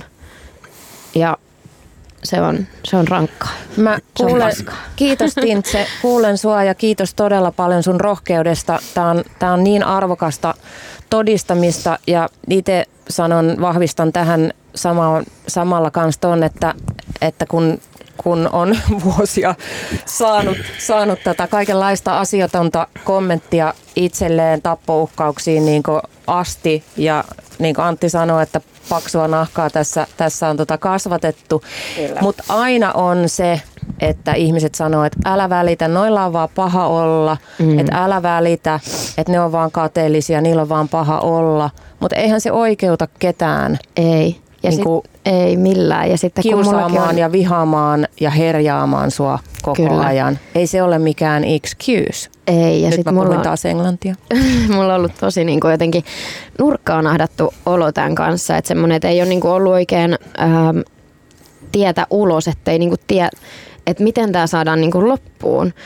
Ja mä, mä, niin kuin, mä uskon, että moni olisi tässä tilanteessa jo luovuttanut varmaan moneen kertaan, mutta mä ajattelen niin, että mä kuitenkin, tai vaikka mä joudun aina maadottaa itseäni monta kertaa päivän aikana ja muistuttaa itselleni, että, että minkä takia mä tätä teen ja muuta, mutta mä silti, tiettäkö, muistan sen, että minkä takia mä tätä teen ja minkä takia mun tanssitunnit on niin tärkeitä monelle ja se on se asia, millä mä jaksan ja mä niin kun tiedän sen, että mä en ole tullut näin pitkälle vaan luovuttaakseni, että kyllä nyt tää taistellaan läpi ja, ja saakeli tanssista saadaan nauttia kaikki. Hyvä Tintse. Linda-Maria. Tota, joo, kiitos Tintse. Tota, tosi tärkeää ja ää, kiitos tosi paljon, että uskallat jakaa tätä tai että, no, että jaat sitä. Ja tota, mulla kanssa toi sama kommentti tuli mieleen kuin Marjalla, että, että tota, ja mistä Tintse puhui tuossa, eli, eli se, että ää, se, on, se on mun mielestä se on niinku yksi kammottavimmista asioista just se, että mullekin tulee ja on vuosia tullut ää, todella siis just naisvihamielistä ähm, mua on niinku haukuttu todella siis just naisvihamielisillä, äh, homofobisilla, rasistisilla ja niinku päihde äh, ongelmaisia ihmisiä halventavilla niinku termeillä yleensä toi kaikki yhdessä. Ja uhkailtu raiskauks, joukkoraiskauksella, ähm, tappamisella, vaikka millä. Ja ja tota, mitä mielikuvituksellisimmilla niin kuin, äh, sanankäänteillä. Ja sitten niin kuin, koska se, siitä johtuen, että mä oon ollut niin kuin ensimmäisiä ää, niin kuin naisia Suomessa, ketkä on puhunut esimerkiksi niin kuin, ää, päihteitä käyttävän romaniyhteisön niin kuin asioista, ää, seksuaalivähemmistöön kuuluvien romaneiden puolesta, ää, niin kuin väkivaltaa kokeneiden romaninaisten puolesta, niin kuin ja ylipäätään vaikka, vaikka romaniyhteisön puolesta, niin, kuin, niin se, se tuntuu ihan todella sit niin kuin, siis se, se, se on se, mikä siinä tuntuu sit pahalta, että koska ton asian takia, että mä, mä uskallan puhua semmoisista asioista, mistä moni laittaa mulle ihan suoraan viestiä, että mä en uskaltaisi puhua, että kiitos, että puhut, niin että sitten sen jälkeen niin semmoiset ihmiset, ketä mä oletan, että, ol, että me ollaan samalla puolella, ketkä, ketkä mä oletan, että on, on nimenomaan antirasisteja, on, ö, ei ole naisvihaajia ja niin kuin niin, niin että ne, ne sitten käynnistää jotain maalituskampanjoita, niin, niin se on se, mikä siinä tuntuu niin kuin oikein erityisen niin kuin pahalta. Tintse sanoi äsken, että hänen kritisoijansa ovat naisoletettuja pääsääntöisesti ja naisena se tuntuu erityisen pahalta. Mikä on sun kokemus Mercedes tästä sukupuolijakautumasta, ketkä sua kritisoi? Öö, eri sukupuoliset ihmiset. Et se on niin oikeastaan niin kuin kaikista varmaan sukupuolista niin löytynyt, löytynyt kritisoijia. Öö, mutta tota, tässä, tässä viimeisimmässä keississä niin oli, oli mies, ja tota, se, se oli myös semmoinen, niin kuin, että mä nöyristelin häntä myös siksi. Tunnistin itsessäni sen, että mä olisin uskaltanut naiselle sanoa, mulla on pelkoja miehiä kohtaan. Mä, mä menen helposti semmoiseen niin kuin nöyristelymoodiin, että mä en, mä en uskalla samalla lailla sanoa miehelle vastaan. Ja varsinkin, jos se osoitetaan ikään kuin sillä tavalla, että mä en tuntisi termejä tai mulle puhutaan akateemisilla termeillä ja vähän niin kuin opetetaan asioista tai mulle kerrotaan, että romanit on kulttuurinen vähemmistö, niin kuin mä en tietäisi sitä, niin silloin tulee ehkä, ehkä niin kuin heidän kielellä sanoisin niin kuin mansplainattu fiilis. Joo, tässä tuotiin hyvin nyt tota, tätä niin kuin niin sanotusti tätä vähän poliittista ulottuvuutta, eli, eli vaaditaan tietyn liikkeen kannattajaksi tai, tai tuomaan tiettyjä arvoja, asenteita, muuta esille. Ja, ja monesti siis tämä maalittaminen, niin se on, se on osaltaan se on nimenomaan poliittista. Eli pitää ruveta puhumaan jonkun termeillä, tuomaan jotain ilmiöitä näkyväksi just tämä toisten vaatimilla tavoilla. Ja tässä helposti unohtuu semmoinen, että jos me lähdetään ihan sieltä YK ihmisoikeusjulistuksista, EU-ihmisoikeussopimuksista, tullaan meidän perustuslakiin, meillä kaikilla on poliittisen toiminnan vapaus. Meillä on oikeus osallistua poliittiseen elämään ja yhtä lailla oikeus olla osallistumatta. Ja siinä vaiheessa, jos joku tulee niin kuin vaikka mua vaatimaan somessa, nyt ota kantaa tähän, hiljaisuus on rikos ja sitä, tätä, tota, ja viedään kauhean pitkälle se, niin siinä ihan oikeasti rikotaan ihmisen perusoikeuksia. Ei tarvii ottaa poliittisesti kantaa, vaikkakin ne olisi kuin riidattomasti hyveellisiä ja hyviä asioita, minkä perään kuulutetaan, mutta semmoista tietynlaista poliittista aktiivisuutta, et, et, vähän niin kuin sanotusti, että no otetaanko esimerkkinä, jos sä oot tanssia, mm. ja tanssi on sun business, se on sun ammatti, se on sun intohimo ja sä sitä teet. Niin minkä takia sun pitää ruveta niin kuin poliittiseksi keihäänkärjeksi tässä maassa sen takia, jos joku niin vaatii? Hitto mm. soikoo. Ja äh, artistit puhuu paljon siitä, että, että tota, tästä ristiriidasta, kun, mikä on kärjistynyt somen myötä, että heiltä odotetaan ää, arvopuhetta siitä, että he ottavat kantaa, on sitten vaikka kyseessä Pride tai Black Lives Matter tai joku muu sellainen ajankohtainen liike, vaikka nyt tapahtuma-alan kurimus ja kulttuurialan kurimus koronan myötä, että odotetaan, että otetaan kantaa, mutta pelottaa ottaa kantaa, koska sitä, siitä seuraa paskamyrsky, koska kantaa ottaminen juuri oikein on niin kovin niin vaikeaa. Ja sitten paskamyrsky seuraa myös siitä, jos et ota kantaa.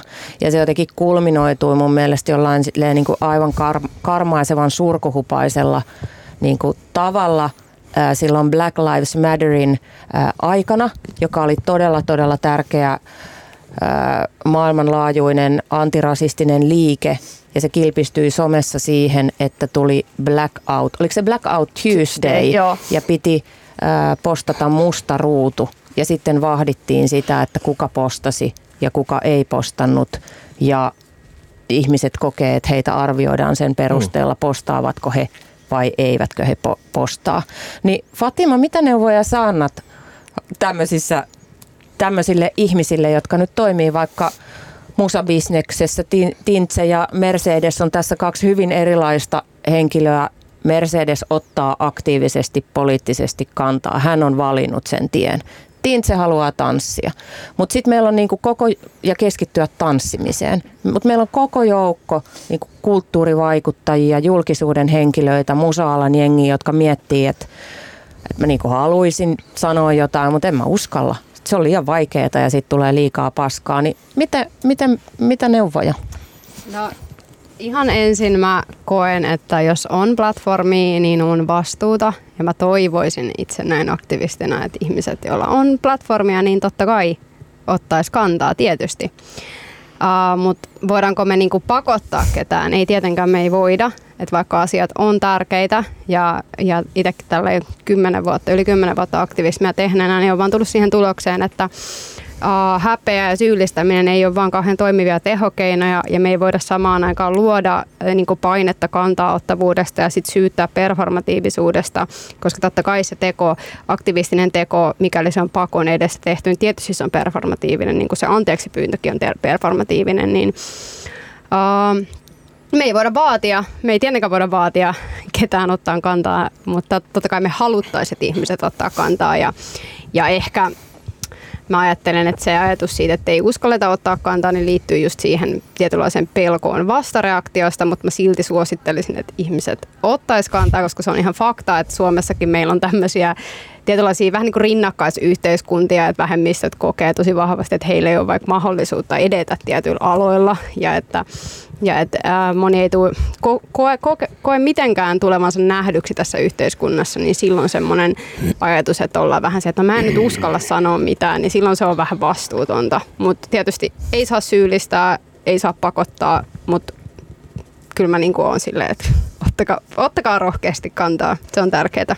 Fatima, mä oon ymmärtänyt, että, että kun sä oot itse kohdannut kiusaamista somessa ja maalituksen kohteeksi joutumista, niin, niin se ei ole niin vaikuttanut sun toimintaan tai sun psyykkeeseen ainakaan mitenkään järisyttävällä tavalla. Ei, mä uskon, että se johtuu siitä, että mä oon niin kauan tehnyt, niin kuin silloin kun oot yli kymmenen vuotta tehnyt aktivismia, missä se puhut äärioikeistosta, niin sä oot aika etulinjalla, aika ikävästi, ikävästi etulinjalla.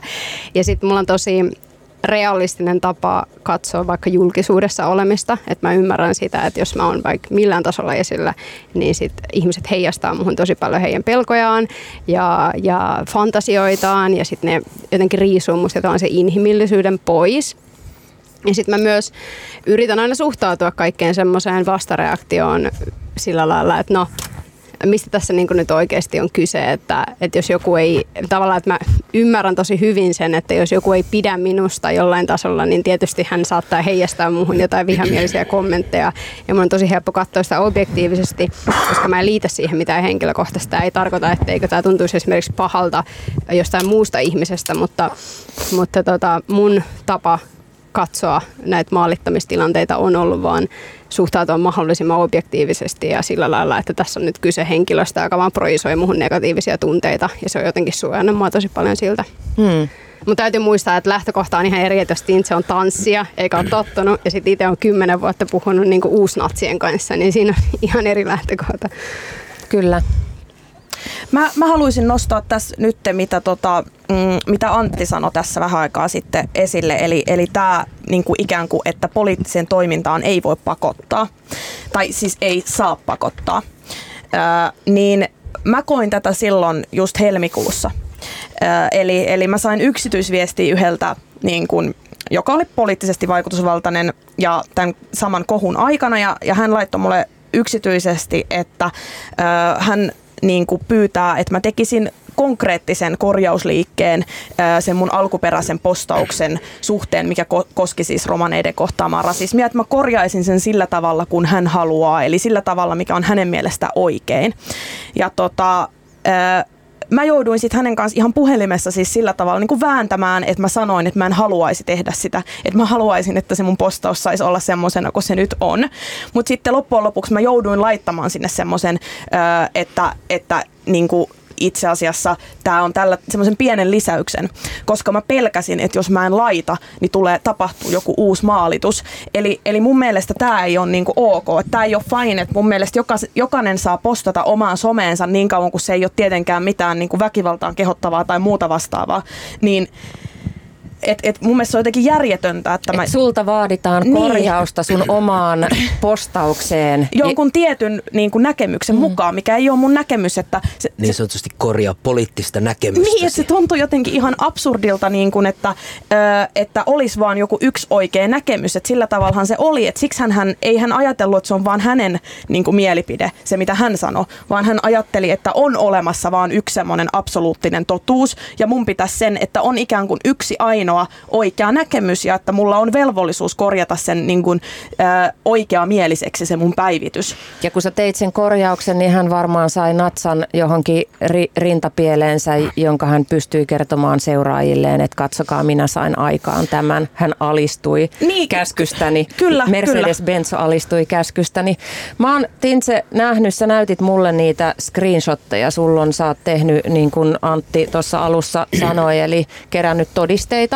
Mm. Ja sä näytit niitä mulle tässä, tässä tota ohjelman taustatoimituksen merkeissä ja öö, mä niinku tiesin päältä päin, mistä on kyse, mutta sitten kun mä vielä näin niitä, niin, niin jotenkin sille järkytykseni muuttui vielä siis sata kertaa isommaksi.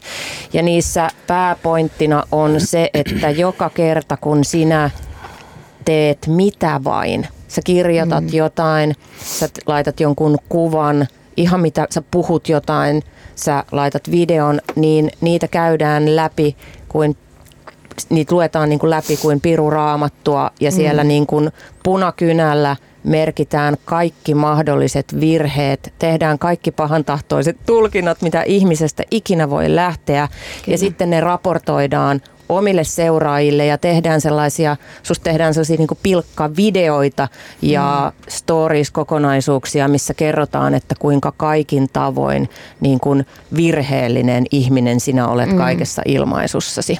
Kyllä, kiitos. Tämä oli hienosti sanottu. Niin, m- mitä meidän kuuluisi tästä ajatella? Miksi ihmiset toimivat näin? Mitä he tällä tavoittelevat tai mitkä heidän motiivinsa ovat? Antti. Kyllä mun täytyy sanoa, että silloin kun me puhutaan nimenomaan kulttuuriviihde, tapahtuma maailmasta, niin kyllä siellä hyvin usein näyttäytyy, mitä täällä on ollut Suomessa näitä juttuja, niin joko jo halutaan maalittaja haluaa nimeä itselleen sen julkisuuden henkilön kautta. Eli jos sanotaan näin, että meikäläinen on vaan tuommoinen Antti Helsingistä ja haluan itselleni nimeä, niin pistänpä julkisuuteen itseni, tasavertaistan vaikka Maria Veitolan kanssa, että me ollaan jostain asiasta pirun eri mieltä. Silloin muu yhteisö tuolla näkee, että, niinku, että hei, näillä on beefiä, vaikka Maria on, niinku, että kuka hitto tämä Antti edes on. Niin kuin näin. Eli, eli saadaan omalle asialle, on se sitten, on, on, on, sillä sit, on, on tämä sitten vaikka äh, mahdollisesti artisti tai kulttuurialan ihminen itsekin, tai, tai ei, mutta tämä on yksi tulokulma, eli itselle nimeä julkisuuden henkilön kautta. Sitten on myös ihan semmoinen tota, kateus, on ihan näitä perusinhimillisiä asioita, ne vaikuttaa täällä niin kuin kaikessa mahdollisessa muussakin elämässä. Ja sitten on tietysti se, että jos halutaan ihan haitata toisen bisnestä, halutaan mahdollisesti sitä omaa bisnestä tehdä sille sijaa, me voidaan kaikki varmasti todeta se, että erityisesti kulttuuritaide, viihdeala on hirvittävän herkkä tämmöiselle canceloinnille, mistä nyt on puhuttu, on, on viimeiset vuodet ollut ja, ja niin ne yhteistyötarjoukset loppuu herkästi, jos mm. tulee epäilyksiä niin sanotusti väärämielisyydestä. Maine, mainehaittoja. No nyt me päästäänkin tähän kän, cancel, canceloimistota-sanaan. Miten me suomennetaan se? Ihminen peruutetaan tai... Mm, Peruutuskulttuuri se pe- varmaan on. Peruutuskulttuuri kuulostaa kyllä autoiluun Mulla ei ole liittyvältä. snappia, mä en tiedä näistä. Mutta Linda-Maria, sä halusit vielä jatkaa jo- johonkin ilmeisesti, mitä Antti sanoi, vai haluatko ruveta puhumaan peruuttamisesta? No se itse asiassa liittyy, mo, siis vähän molempia, koska tota, tuli tosta just mieleen, mitä Antti sanoi, että tota, ää, tavallaan just, että kun tässä nyt on vaikka antirasisteja, ketkä harrastaa tätä maalittamista, tai ainakin antirasisteiksi esittäytyviä ihmisiä, niin että et, et mitä ne oikeasti sitten, jos ne peruuttaisi mut tavalla tai toisella, jos ne onnistuisi peruuttamaan mut fyysisesti tai niinku, fyysisesti peruuttaisin itseni tai, tai just vaikka lopettaisin sen some, someaktivismin tai kirjojen tekemisen tai jonkun siksi, että mä mut onnistuttaisi leimaamaan vaikka rasistiksi. Et, et silloin ne oikeasti peruuttaisi semmoisen oikeasti, mä, mä myönnän, vaikka mä nyt korotan itseäni, niin kissa nostaa hän, häntänsä nyt itse, niin nimenomaan mä oon tehnyt todella, todella tärkeää työtä just vaikka ää, päihdeongelmaisen romaniyhteisön puolesta tai romaniyhteisön puolesta ylipäätään, ää, väkivaltaa kohtaavien naisten puolesta, erityisesti romaninaisten puolesta, ää, seksuaalivähemmistöön kuuluvien romaninaisten puolesta et, tai miesten tai minkä sukupuolisten tahansa, niin se, että et onko se oikeasti sit sen arvosta, että mä en silloin tällöin sit että mä ikään kuin mä jätän sit silloin tällöin sanomatta jotain semmoista, mistä ne on jollain tavalla aavistuksen eri mieltä että silloin ne saa sen tyydytyksen, että siellä ei ole jotain väärää kulmaa, millä mä heidän mielestä tuun esille. Mutta sitten ei ole myöskään tätä kaikkea muuta työtä, mitä mä teen. Että onko se oikeasti sen arvosta? Että voiko ne ihmiset oikeasti sanoa silloin olevansa antirasisteja, kun hirveän montaa romanien puolesta puhuvaa ihmistä ei ole. Ei ole Suomessa niin kuin, ketkä niin paljon puhuisi kuin vaikka minä tai niin paljon tois vaikka kirjoissaan esille niitä asioita. Niin tota, että onko se oikeasti sen arvosta ja voiko ne ihmiset sanoa, että ne on antirasisteja silloin? Silloin. Ja, ja itse asiassa mä voisin tässä kohdassa sanoa, että ö, on tulossa mielenosoitus 5.6.2021 ö, tuomiokirkolla romanien oikeuksien puolesta. Ja koska mä en halua ketään poliittiseen toimintaan pakottaa tai painostaa, niin- hienoa, niin, niin, hienoa sa, niin sanon vaan, että ö, silloin on tilaisuus näyttää esimerkiksi näillä ihmisillä, että se se keskustelu, minkä ne onnistu kääntämään muualle siitä, kun mä yritin helmikuussa puhua romanien puolesta, niin sit voi tulla sinne mielenosoitukseen vaikka näyttämään ja saa myös mut kohdata sitten samalla. Että tämä ei ole call out, vaan tämä on ihan kutsu ulos. Eli känseloiminen voisi sun kohdalla vaikka ta- tarkoittaa sitä, että, että ihmiset, jotka haluaa känseloida sut, niin tietysti he saavat levitettyä sen laajalle, että sinua ei enää vaikka seurata somessa, mm. Sun juttuja ei kuunnella eikä niitä lueta, mutta myöskin vaikka sun kirjan kustantaja olisi silleen, että Aa, hän onkin rasisti, niin. että me ei haluta enää tehdä hänen kanssaan kustannussopimuksia Kyllä. tai sun levyyhtiö sanoisi, että, että tämä musiikin julkaiseminen loppuu nyt tähän. Kyllä. Et mä kysyn, niin se kysymys on niin se, että onko se sen arvosta.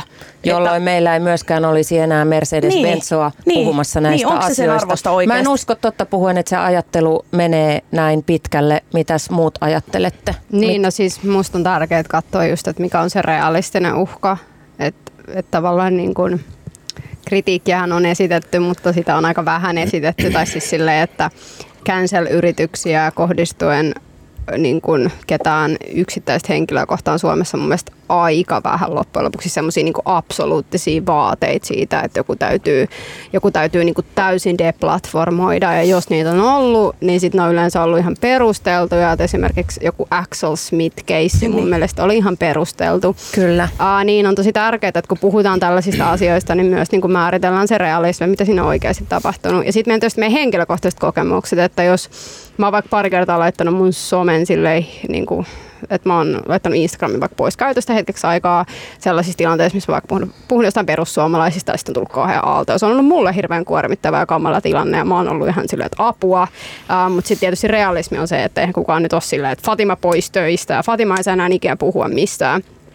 Uh, niin tota, tosi usein meillä on myös meidän niin kuin, oma kokemus siitä, mikä tekee. Sitten me niin kuin, kärsitään meidän pään sisällä tosi paljon, mutta sitten se ei välttämättä niin kuin, ole se realismi, että kukaan ei kuitenkaan loppujen lopuksi ole viemässä meiltä niitä töitä. Että on niin kuin, miten, mä, miten mä myös katsastelen tätä asiaa. Mä haluan niin kuin siis korostaa, että mä puhun lähinnä siitä nimenomaan niistä mielenterveydellisistä uhkista. Eli silloin siinä ei ole oikeastaan väliä, että onko se tyyppi halunnut viedä työt vai, vai mitä. Et siksi mä puhun tästä itsensä fyysisestä peruuttamisesta, mikä on se kaikista äärimmäisin vaihtoehto toki.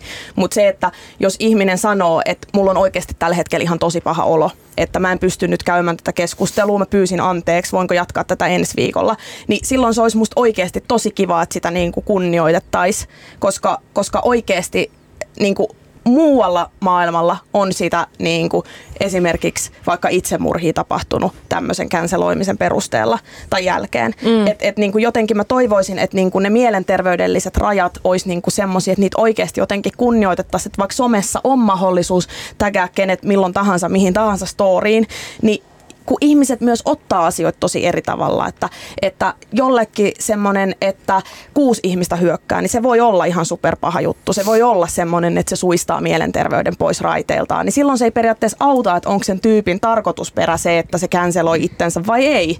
Mutta niin se, että jos se canceloi itsensä, niin sitten ei ole niitä kirjoja ja muita.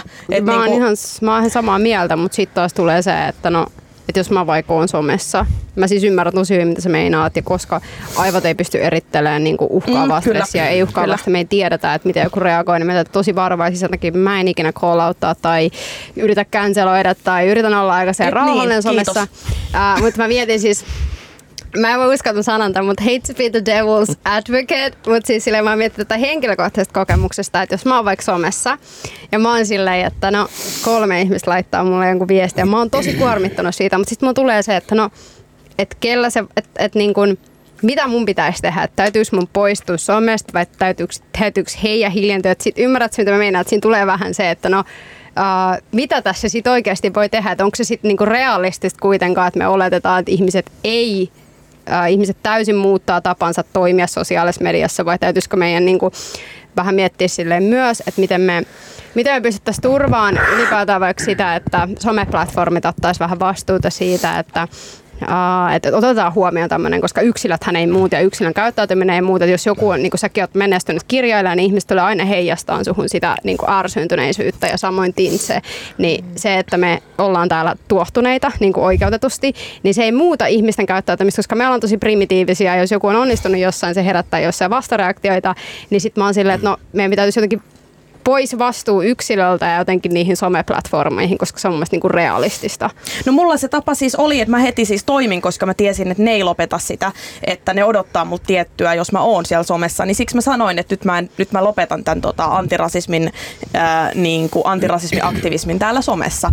Että se oli mun tapa ikään kuin poistua siitä niin kuin keskustelusta silleen turvallisesti ilman sen pysyvämpää känseloimista.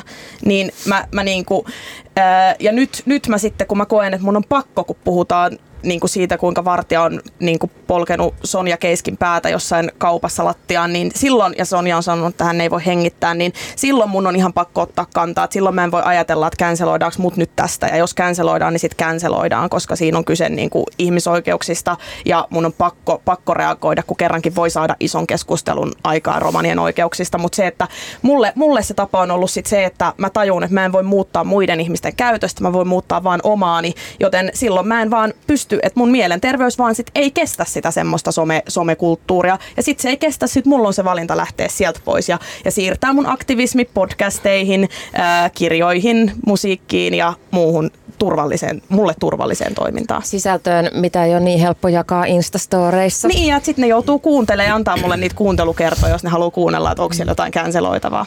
Ja mul, niin, niin, sano vaan. Joo, no mulla on äh, sillä vähän itsellä ollut, että koska mä uskon aina tosi semmoiseen avoimeen kommunikaatioon ja että esimerkiksi jos joku nyt mun mielestä tekisi jollain tapaa väärin, niin mä itse haluaisin hänelle henkilökohtaisesti siitä kertoa ja mm. olla silleen, että hei, by the way, tässä on sulle vinkki, että, että voisitko sä tätä muuttaa, tätä toimintaa, näin poispäin.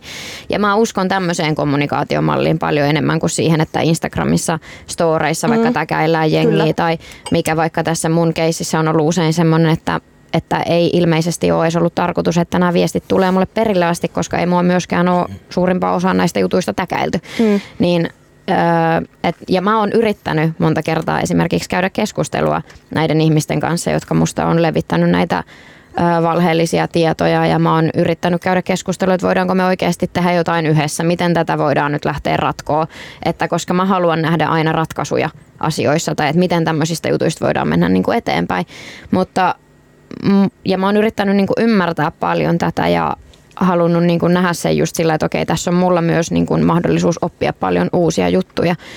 Mutta musta tuntuu, että ää, heillä ei ole niin kuin, heillä ei ole jotenkin tahtotilaa, tiettekö mennä tästä eteenpäin. Että... Oletko ajatellut, Tintse, että, että mikä heidän tahtotila on? Mihin, mitä he haluavat tapahtuvan? toi on ihan erittäin tärkeä ja hyvä kysymys. Mä oon pohtinut tota paljon myös itse. Onko jos... se, että sä lopettaisit tanssimisen tai tanssikoulun pyörittämisen tai tanssilla elämisen? Onko se toive? Onko toive se, että, että sä luovutat sun artistisopimuksen jollekin toiselle? Onko toive se, että, että sä sekoat ja menetät mielenterveytesi tai fyysisen terveytesi? Mm. Tai onko toive se, että sä teet itsellesi jotain, ehkä jopa peru, jotain peruuttamatonta, jotta sä et enää ole täällä? Niin, tuossa oli erittäin hyviä kysymyksiä. Jos jollain on tähän joku vastaus, niin voi, voi sen kertoa, mutta voin luvata, että olen myös hyvin paljon pyöritellyt näitä samoja kysymyksiä mun Eli, mutta et, et, et tavallaan niin kuin itse tiedä. Sitä ei ole sulle kerrottu, että, että mikä olisi se ultimaattinen, jotta et sä vapautuisit tästä ei kiusaamisesta. Sit, ei. Antti. Ja tässä on niin kuin mun mielestä yksi semmoinen tärkeä huomio aina näissä maalittamistapauksissa, että se maalittamisen uhri – hän saa sen kaiken sonnan itselleen ja, ja muodostaa sen kokonaiskuvan, sen aikajatkumon ja mikä asia johti mihinkin, koska on siellä vastaanottavassa päässä.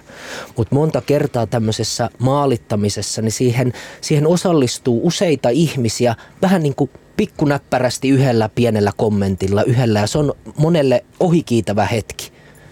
Mutta kun niitä ohikiitäviä hetkiä tuolta antaa läjää ihmisiä, niin se muodostaa sen ison taakan ja sen ison säkin. Ja hyvin usein tässä on ihan puhtaasti hyväksi käyttöä, eli siellä on taustalla se yksi tai kaksi tai kolme tai muutama, muutama niin kuin näitä popcornin mussuttajia, ketkä mm. tämän sitten raatelukuoron laittaa liikkeelle. Siellä käytetään hyväksi aika lailla nuoria aikuisia ihan sieltä mm. tota, sanotaan nyt jostain 17-vuotiaasta vielä alaikäisestä sinne reilu parikymppiseen tunteen palossa ää, hienoja uusia sloganeita ja termejä mm. ja hokemia imeviä nuorukaisia, jotka ei vielä niin kuin ymmärrä tekojensa seurauksia, ei ymmärrä syyllistyvänsä rikokseen jollakin rasismiväitteellä, syytöksellä tai uhkaavalla tota, puheella tai kirjoituksella. Et, et tässä on hirveän paljon semmoista niinku hyväksikäyttöä ja, ja siinä mun mielestä sitä niinku vastuullista aikuisuutta olisi meillä kaikilla että kun me tehdään tätä asiaa näkyväksi, niin me myös niinku suojeltais näitä, näitä nuoria aikuisia. Älkää lähtekö tämmöiseen mukaan. Mm, ja sitten mm. mä haluaisin jotenkin vielä, jotta niin kun kuulijoille tulisi sel- selville että niin, nämä mittasuhteet jotenkin tähän asia, mikä vaikka tässä mun ympärillä on ollut, niin se ei toki ole ollut mitään semmoista, että joku joskus jotain vähän kirjoittaa etäkään, mutta ei, vaan se on ollut, tiedättekö, siis kuulostaa tosi rajulta, että mä sanon järjestelmällistä, mutta se on ollut todella järjestelmällistä. Esimerkiksi vappusunnuntaina kello kymmeneltä aamulla kuusi ihmistä täkää, mutta samaan asiaan. Öö, tiedättekö, näähän on niinku suunniteltuja Todella tämmöisiä niinku isku, joukkoiskuja. Ja sitten mulla on vaan silleen, että tiedättekö, vappu sunnuntai, kellä nyt ei olisi krapula silloin. Sitten sä heräät niihin viesteihin ja oot silleen, että eikö teillä ole ollut kiva vappu, kun te olette ehtinyt tämmöistä niinku miettiä ja suunnittelee, että, että oikeasti tässä on niinku, tämä some on mun työväline niin hyvässä kuin pahassakin. Ja niin kuin pahimmillaan nämä tilanteet on ollut sitä, että jengi täkäilee mua aamulla, kun mä herään ensimmäisenä, mä näen nämä viestit, mitä ihmiset kirjoittaa ja kommentoi musta ja mä voin luvata teille, että ne ei ole millään tapaa positiivisesti kirjoitettuja. Ja yöllä vikana, kun mä menen nukkuun, mä näen ne samat jutut. Niin se alkaa vähän muuttaa, tiettekö, että joutuu oikeasti käyttää ihan sikana energiaa päivässä siihen, että sä maadotat itsesi, että mitä mä oikeasti oon että minkälainen ihminen mä oikeasti oon, koska nämä ihmiset väittää musta semmoisia asioita, mitä mä en niinku tunnista, että mä olisin ihmisenä.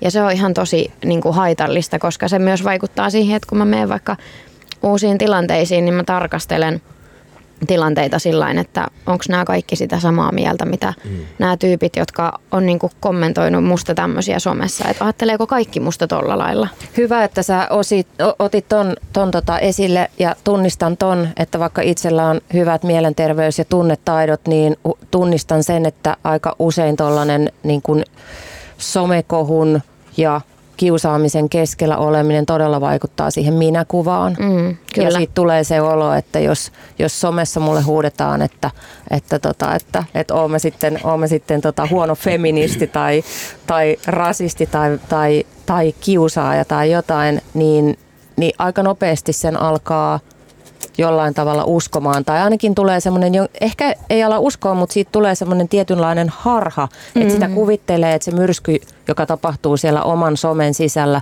tapahtuu kaikkialla maailmassa ja kaikki mm-hmm. tietää tästä ja kaikki on tätä mieltä. Joo, kun sä menet lähikauppaan, niin sä tsekkailet siellä hedelmäosastolla, että on, ajatteleeko nääkin tälleen. Tuolta tuli tosi hyvä, tosi hyvä näkökulma ja niin kuin evidenssi tähän se, että mietitään tosissaan sitä sunnuntaita – ja sitten kun sieltä kuusi ihmistä laittaa sen saman, siinä näkee niin kuin, kuin suunnitelmallista pahantahtoisuutta tässä niin kuin on mukana. Että jos sitä joku jonkun hyvän taakse yrittää piilottaa, niin kyllä me niin kuin voidaan mun mielestä aika riidattomasti todeta, että ei siitä ole pätkäänkään kysymys. Mm. Niin, mä olin sanomassa sitä, että no ensinnäkin, että buddhalaisuus on muottanut tosi paljon, eli elämä on kärsimystä ja siihen liittyy kärsimys, mutta niin kuin yleisesti... Mä ajattelin, että sä puhuisit myötätunnosta enemmän ja lähimmäisen rakkaudesta, Fatima.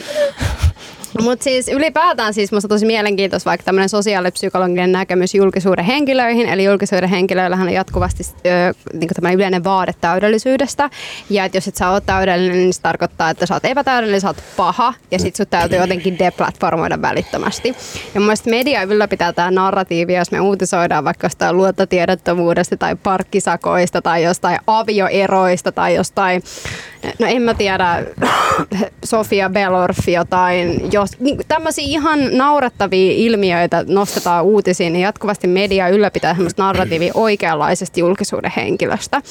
Ja mm. silloin kun me pidetään tämmöisiä mielikuvia oikeanlaisista julkisuuden henkilöistä, niin me ei anneta sijaa virheellisyydelle, vaikka kaikkihan me ollaan virheellisiä, kaikki me jatkuvasti mokaillaan, me sanotaan tyhmiä asioita, me ei onnistuta ja me ollaan jotenkin ärsyyntyneitä kassalla, niin se on mun ihan naurettava vaade, että vaikka Tintsen nyt täytyisi aina kun se menee Alepaan, niin olla se, että nyt muista olla täydellinen joka ikisessä asiassa, mitä sä teet, koska sä oot jatkuvasti joku esikuva.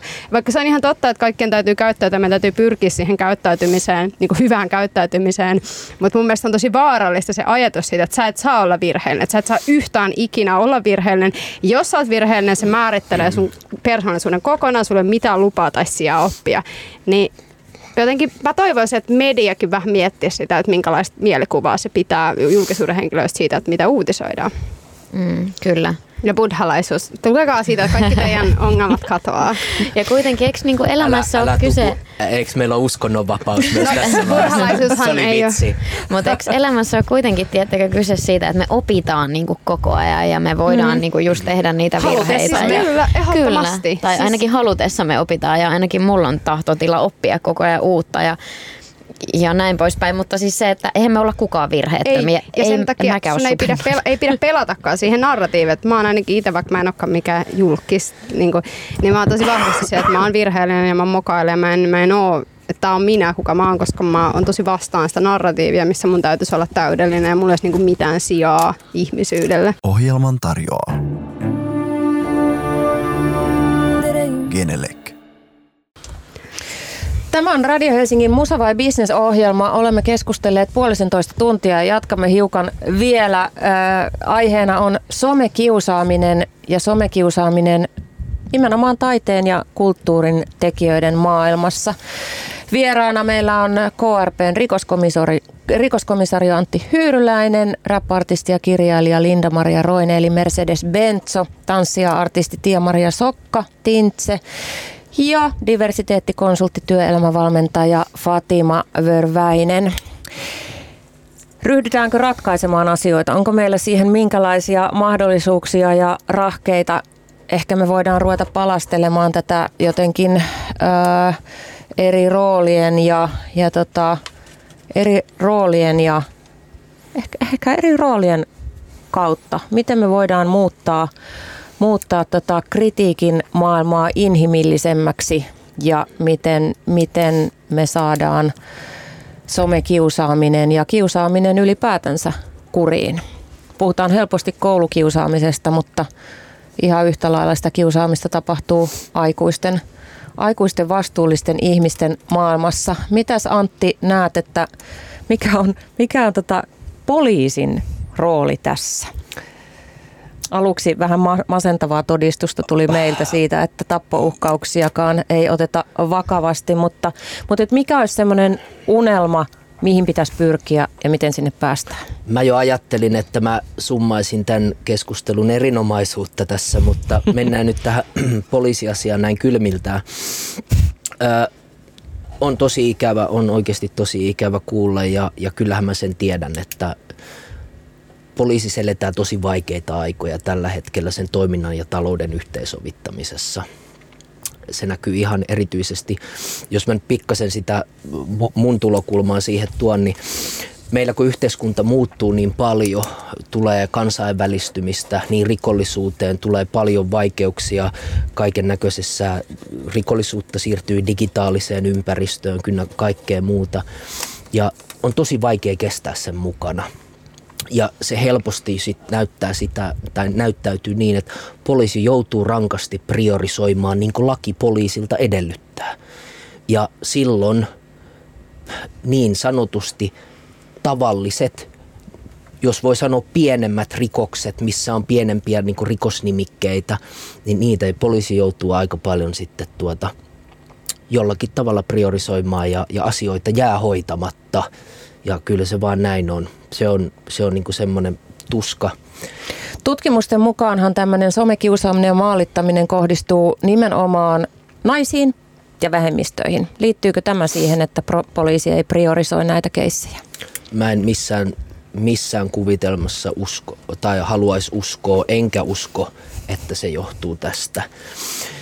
Ö, sen mä kyllä näen, että kun, kun mä oon itse melkein koko poliisiurani toiminut niin kuin ennaltaestävän toiminnan parissa, niin, niin siinä mun mielestä poliisin pitäisi onnistua paremmin, että kun meillä on uusi ilmiö, uusi ilmiö, joka nousee – ja jos me katsotaan mitä tahansa teoreettisia lähestymisiä rikostorjuntaa, niin meidän pitää ymmärtää se, että jos uusien ilmiöiden äärellä ei onnistuta, niin silloin ne ei-toivotut ilmiöt pääsee normalisoitumaan ja vakioitumaan. Sanotaan vaikka, että jos keksitään uusi tapa tehdä petos, jos poliisi ei pääse siihen heti mukaan, niin se petoksen tekotapa yhtäkkiä tuolla leviää ja laajenee. Ja näinhän meillä on käynyt nettipetosten ja muiden, kun uusia platformeja tullut, missä petoksia tehdään, niin se on semmoista jatkuvaa kamppailua sen kanssa.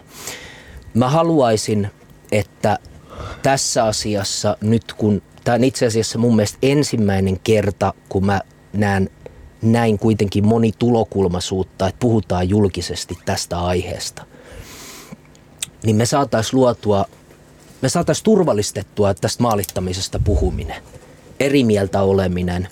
Me saataisiin siinä tapauksessa sillä tavalla tämä näkyväksi, että eri toimijat, on ne sitten siellä yritysmaailmassa, viihteen, taiteen, kulttuurin parissa, me uskallettaisiin jatkossa puhua näistä yhdessä. Ja me uskallettaisiin vastustaa ja me uskallettaisiin asettaa niitä rajoja, missä kulkee – koska mä uskon, että meidän yhteiskunnassa meillä on kaikenlaiselle aktivismille, meillä on sijaa. Meillä on ihan oikeasti, se on mun mielestä terveen yhteiskunnan merkki. Mutta että me yhdessä nähtäisiin se, että siinä vaiheessa kun me ruvetaan pakottamaan toisia, on se sitten poliittissävytteistä toimintaa tai mitä se on, niin kaikki nähtäisi se. Todettaisiin ei käy, ei ok. Raja kulkee siinä. Että se meidän omatoiminen varautuminen ja, ja meillä semmoinen hyvä kohesio tapahtuisi tässä.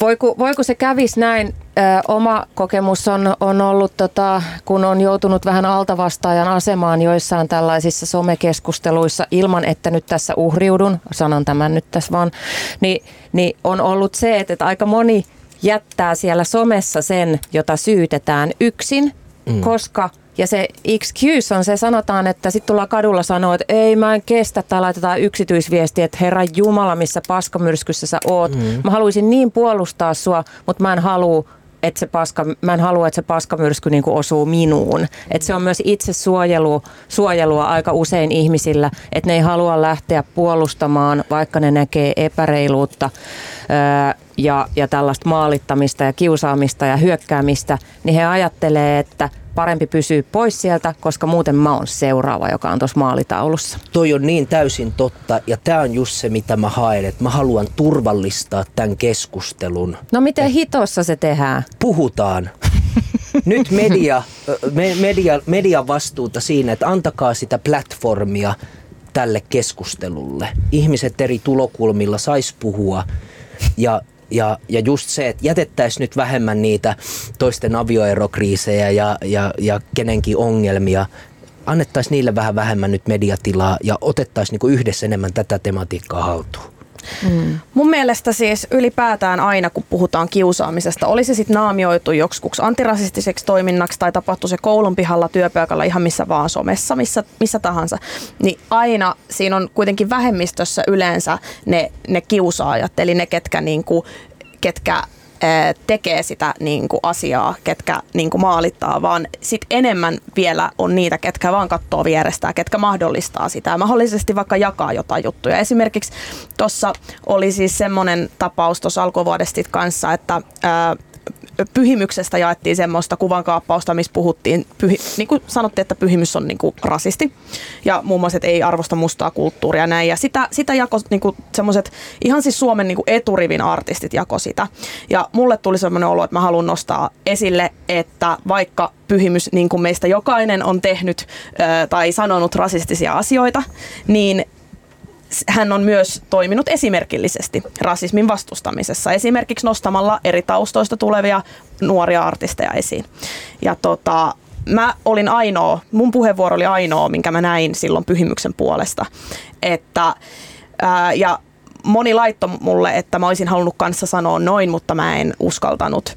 Ja sitten monesti on, mä oon ollut sit itse siinä tilanteessa, että, että moni on sanonut, että vitsi kun mä viittisin sanoa susta kans näin puhu sun puolesta. Ja sitten on sen jälkeen mä huomasin, niin kuin, että oli muitakin, muitakin tilanteita tullut, että ää, jonkun kimppuun on hyökätty somessa ja sitten mä oon, mä oon halunnut vaan, mä oon halunnut niin kuin osoittaa, mä oon halunnut sanoa, että heitä ei ole niin kuin fine.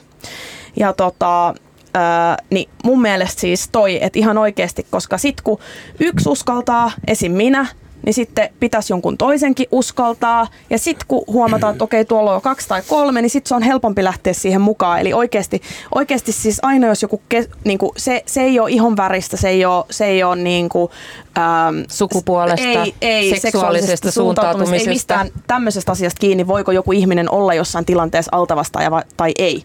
Että esimerkiksi työnhakutilanteessa niin nuo asiat vaikka vaikuttaa. Mutta sitten kun puhutaan vaikka somekiusaamisesta, niin sen uhriksi voi joutua ihan kuka tahansa. Eli tarvitsemme rohkeutta puolustaa niitä, joita lynkat, en käytä sitä sanaa, se on tota, huono sana, joita runtataan. Ja sitten me tarvitaan rohkeutta puolustaa puolustajia. Kyllä, kyllä. Ja sitten se, että, että esimerkiksi, kun nyt tästäkin moni varmaan ajattelee, että mä, en, mä oon niin jotenkin valkoisesti hauras, että mä, mä en osaa ottaa kritiikkiä vastaan, niin mä en koskaan blokkaa, jos joku laittaa mulle yksityisviestillä kritiikkiä. Esimerkiksi ihan samalla lailla mä sain vaikka viestiä, että hei, että viittitkö sä tekstittää sun storit, että, että mä en kuule, niin mä haluaisin kuulla, mitä sä sanot. Mä sanoin, että hei kiitos, että enpä ole tajunnut, että mäpä tekstitän tästä lähtien. Eli, eli jos mulle esittää asiallista kritiikkiä, kritiikkiä yksityisesti, niin ei, ei, mä, mä en koskaan blokkaa. Ö, vastareaktio tulee mulle, jos mua tägäillään storeihin. Eli, eli mä annan tässä vinkin, että kannattaa vaan lähestyä. Jos on jotain kritisoitavaa, niin ihan oikeasti mä, mä pystyn ottamaan asiallisen kritiikin vastaan. Se ei ole ongelma ja se, silloin mä todennäköisesti myös opin. Jos ei se tapahdu nolaavasti kaikkien edessä, niin silloin mä opin. Ja jos haluaa sitten esittää asiatonta kritiikkiä, niin voi tulla esittämään silloin 5.6. sinne tuomiokirkolle. Eli seuraava äh, konkreettinen ehdotus, äh, kritiikki mieluiten yksityisviestillä ja se on erittäin hyvä ehdotus myös. Sitten Fatima jatkaa konkreettista tota, listaa. Tai Mä toivoisin, että yksilön vastuuttamisen sijaan me vastuutetaan auktoriteetteja, me vastuutetaan esimerkiksi poliisia puuttumaan niin kuin esimerkiksi Ujuni Ahmedin tapaus osoitti taas tosi hyvin sen, että poliisi ei vain yksinkertaisesti puutu, niin me tarvitaan resursseja sinne, että se ei voi jäädä semmoiseksi niin ihmettelyksi, että miten poliisi ei puutu, vaan resursseja vaan täytyy laittaa, koska se on niin iso ongelma ja vihapuhe uhkaa demokratiaa. Ja meidän täytyy myös vastuttaa someplatformeja, että yksilö, me ollaan niin primitiivisiä, me ollaan niin kyvyttömiä toimimaan, jos me tulee negatiivinen tunne, että vaikka se on tärkeää niin kuin vaatia ihmisiä, jotta me halutaan, että ihmiset ottaa kantaa ja puolustaa, mutta jos jostain tuntuu se ikävältä, tuskin ne sitä tekee. Et samalla lailla, jos me järkätään mielenosoituksiin, niin kyllähän mäkin on, että hei, tulkaa tänne kaikki, mutta jos se ne tuu, niin en mä nyt voi mennä sille, että hei, sä tullut tänne. Et, et, tota, yksilön vastuuttaminen on aina huono juttu. Meidän täytyy kohdistaa se kritiikki isoihin toimijoihin aina kaikessa. Ja Isot muista... toimijat ja rakenteet. Ehdottomasti, että et, et näin. Kyllä. Kiitos Fatima. Antti tätä haluaa puolustaa poliisin seuraavaksi. Tietysti aina. Kyllä. Mut esi- esimerkiksi tuossa maalittamisen vastaisten toimien työryhmässä, niin me lähdettiin tätä asiaa lähestymään nimenomaan työsuojeluasiana. Eli meidän pitäisi, niin kuin, mä, mä nyt rajaan tämän, ettei tämä rönsyile, niin mä puhun siitä viranomaistoiminnasta, että jos mä vaikka työssäni muhun ruvetaan vaikuttamaan ja mun rohkeutta hoitaa lakin perustuvia velvollisuuksia sitten alkaa heiketä tai muuten, niin avainasemassa on, että työnantaja ottaa sen vastuun, että tämähän on niin kuin hyökkäys sitä työyhteisöä, sitä virastoa kohtaan ja sen suorituskykyyn. Ja, ja silloin mut nä, mä näen itseni siinä työsuojelun asiakkaana, mikä taas meillä on valmis lainsäädäntö, me ymmärretään työsuojelun vastuut. Että se ei missään tapauksessa jää sen yksilön vastuulle. Näin voisi ajatella sitten, että jos on artisti, hänellä on vaikka levyyhtiö tai, tai toimittaja, kenellä on, on toimitus siinä taustalla, niin siitä tulee kollektiivinen näkemys siitä, että on hyökkäys meidän työntekijää kohtaan, meidän yhteisön jäsentä kohtaan ja meillä on ihan oikeasti työsuojeluvastuu ja jos me perataan tämä loppuasti, niinhän se myös on. Toi on, kiitos Antti tuosta, on ehdottomasti samaa mieltä ja toi on niin vissi pointtia omalla tällä niin kuin mediahistoriallani ja aika monessa kohussa niin rypeneenä, niin olen kyllä pääsääntöisesti jäänyt aina niihin yksin.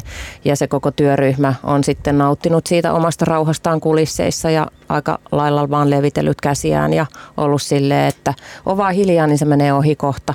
Ja, ja tota, näin. Mutta erittäin hyvä. Kiitos kun nostit tämän, tämän ö, asian. Mulla oli jotain, mulla tuli mieleen tuosta, mitä Fatima sanoi. Ö, en mä muista, mutta mä oon itse miettinyt tämmöistä asiaa. Me tästä vähän puhuttiin tuossa ennen kuin me aloitettiin nauhoittaa tätä ohjelmaa, että itseään pystyy myös aika paljon vetämään rajoja ja niin kuin, ö, määrittämään sitä, että mihin keskusteluihin mä lähden ja, ja, ja miten mä käytän aikani ja mitä sosiaalisen median kanavia itse käytän. Ja Twitter, mä oon toimittaja ja Twitter on semmoinen toimittajan tärkeä työkalu. On koko ajan puhuttu. Silloin kun sosiaalinen media tuli, niin sanottiin, että sun pitää olla kaikissa mahdollisissa kanavissa läsnä ja muista Twitter on äärimmäisen tärkeä.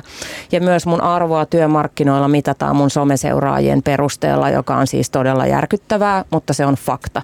Se on niin kuin totta ja se ei ole pelkästään toimittajana, vaan se on niin kuin monessa muussa, muussakin paikassa. Eli sitä tärkeämpi ja ammattitaitoisempi ihminen muka olet, ää, kuinka paljon sulla on someseuraajia. Eli tulee vastuus, tulee sellainen olo, että mun on pakko olla täällä somessa. No Twitter oli mulle pitkään sellainen paikka, varsinkin kun olen julkifeministi, että joka kerta kun mä avasin sen, ää, niin siellä oli vaan täyttä pelkkää huorittelua, naisvihaa, mun, niin kun, mun haukkumista kaikilla mahdollisilla keinoilla. Mä tein niistä sinne sitten niin Twitterille aina, aina raportit että, et, ja ilmiannoin niitä, mutta ne ei ikinä oikeastaan johda mihinkään, vaan sanotaan vaan, että ei oikeastaan riko yhteisön, yhteisösääntöjä, että ja tota, tämä vaan jatkuu ja jatkuu. Ja sitten mä kamppailen sen kanssa, että, että käytänkö mä nyt tätä Twitteriä, koska kaikki mun työnantajat sanoo, että sun on oltava siellä. Plus se on ihan oikeasti aika hyvä väline, varsinkin uutisten niin kuin seuraamiseen, mitä tapahtuu juuri tällä hetkellä, jossa vaikka maailmassa on jotain kriisejä, niin se on todella kaikista niin kuin nopein väline seurata niitä. Mutta sitten mä päädyin siihen, mä niin kuin tajusin yhtäkkiä, että tämä Twitter on mun työväline ja joka kerta kun mä avaan sen, niin siellä on silleen, niin kuin, että, että vitun veitola huora, vittu tapa itses, saatana. Ja sitten mä ajattelin, että joka kerta, jos mä avaisin Radio Helsingin oven, niin siellä olisi ihmisiä, jotka huutaisi mulle, että painu sinä vittuun. Mm.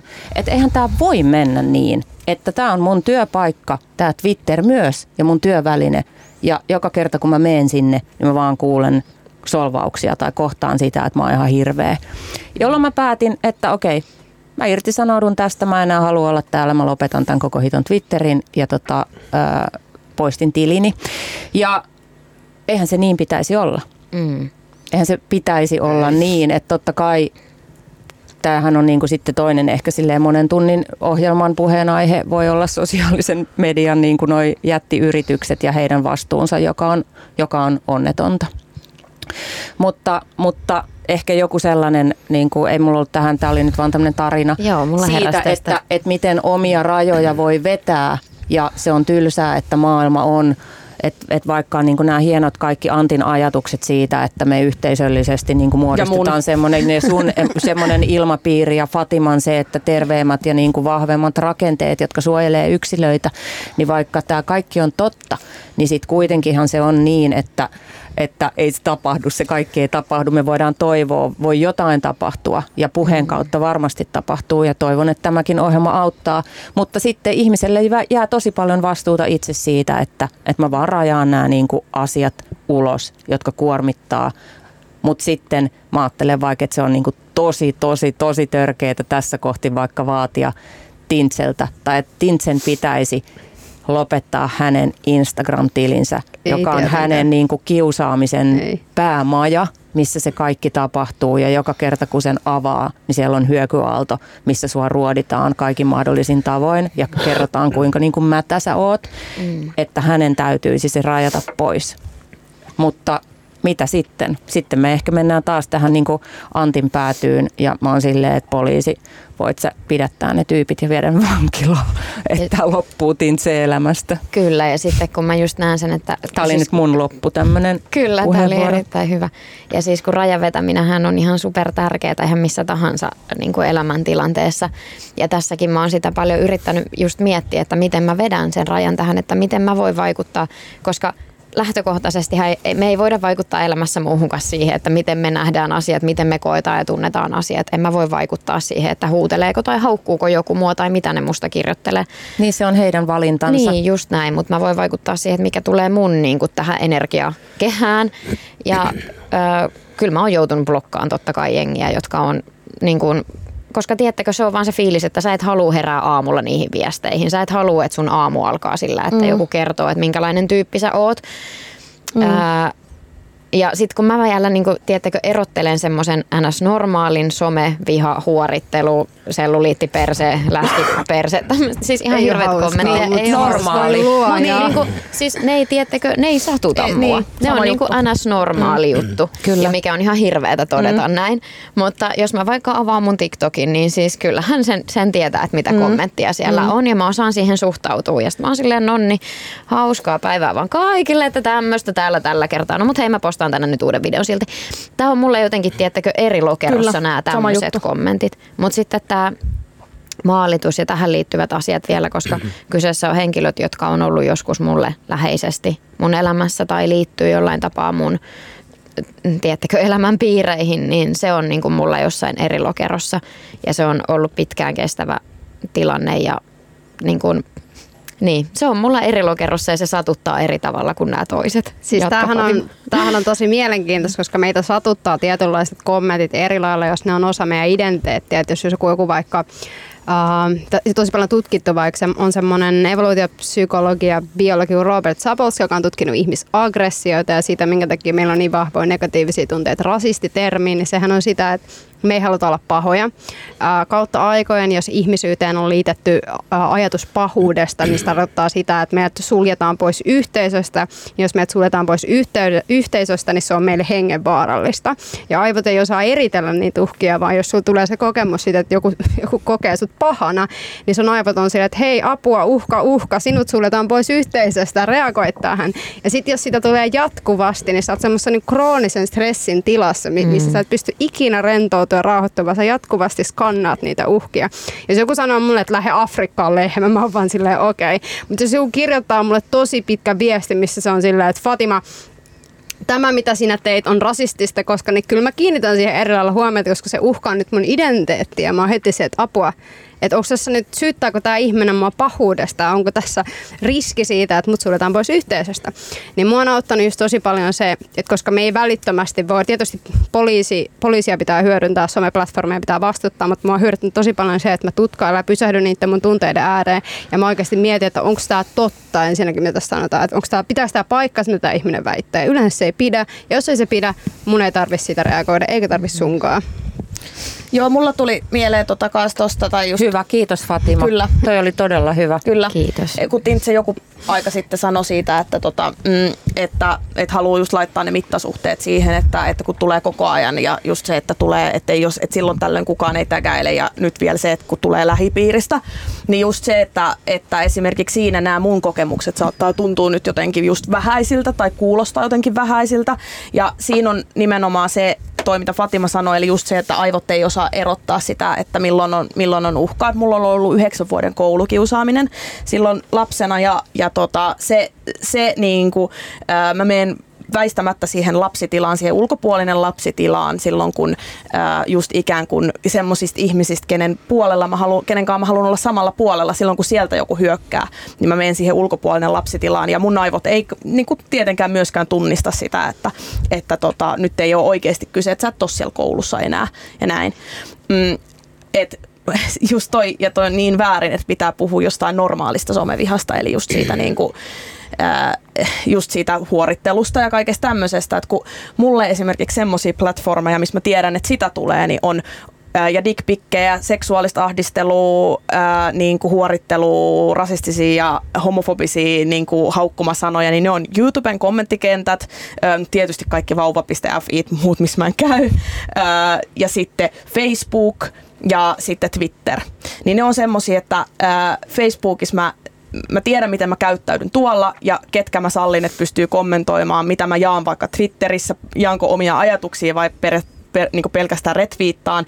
Instagram on se kaikista myrkyllisin semmoinen toisenlaisen maalittamisen paikka, eli, eli siellä on ne niin sanotut hyvikset, eli siellä, ei ole, siellä on vähemmän siellä mun, mun sivuilla niitä rasisteja ja, ja homofobeja ja misogynisteja, vaan siellä on, siellä on sitten niin nämä hyvikset, ketkä naamioi sen tota, ää, maalittamisen ja kiusaamisen niin siihen just antirasistiseen tai, tai muuhun toimintaan. Et niin kuin, ää, mä oon myös harrastanut just, ja harjoitan tota, just rajaamista ja, ja myös sitä, että sitten kun mulle tuli siinä vaiheessa, kun puolustin pyhimystä, niin useat ihmiset jako omissa storeissaan ja kysy, että miksi mä puolustan valkoista sismiestä. Ja siinä selkeästi toi kysymyksen asetteluhan on jo sellainen, että siinä ei haluta mitään dialogia käydä, vaan siinä halutaan ikään kuin heittää se mut siihen framille, että toi puolustaa valkoista sismiestä, mikä tässä on niin kuin väärin. Ja, ja niin kuin, että sitten hyökä, niin, sit ne popcornityypit hyökkää sinne. Ja silloin mä tein semmoisen rajauksen, että kun ää, niiden, ketkä kysy kysyä, että miksi mä puolustan valkoista sismiestä, niin niiden seuraajat hyökkäs sinne mun postaukseen ja esitti kaikki ton saman kysymyksen jollain tavalla eri tavalla ja eri muodossa. Niin silloin mä tein sen rajauksen, että ainoastaan mun seuraajat pystyy kommentoimaan mulle. Että niin kuin just niin kuin mä tuossa joku aika sitten sanoin, niin muiden ihmisten käyttäytymiseen, kun ei voi vaikuttaa, niin nyt, nyt mulla on se periaate, että mä otan, mä otan tiettyihin asioihin kantaa vaan silloin, kun tyylin kaupan lattialla makaa se romaninainen, joka sanoo, että se ei pysty hengittämään, niin silloin kun minä pystyn hengittämään, niin minä otan sitten siihen kantaa siellä. Mutta, mutta niin kuin, muuten joudun edelleen pitämään kannanotot just podcasteissa ja kirjoissa ja musassa, koska, tota, koska mä, en, mä en halua osallistua siihen somekeskusteluun, niin sitten mä en halua myöskään sitä palautetta, että itse otit kantaa, mutta sulle ei saa sanoa mitään. Et mä, en, mä en sitten ota kantaa, koska tosiaan siihen saa sanoa jotain, mutta sen kritiikin pitää olla asiallista ja sen pitää olla semmoista, että siinä nimenomaan halutaan oikeasti sitten, jos muuhun, multa kysytään jotain, niin esitetään, mulle esitetään joku kysymys, niin silloin mä oletan, että se ihminen, sen pitää esittää se kysymys sillä tavalla, että se oikeasti ää, niin kuin haluaa mun kanssa johonkin, jonkinlaiseen dialogiin. Ei vaan niin, että se heittää mut siihen susille ja sitten muuta vaan ne popcornipussit.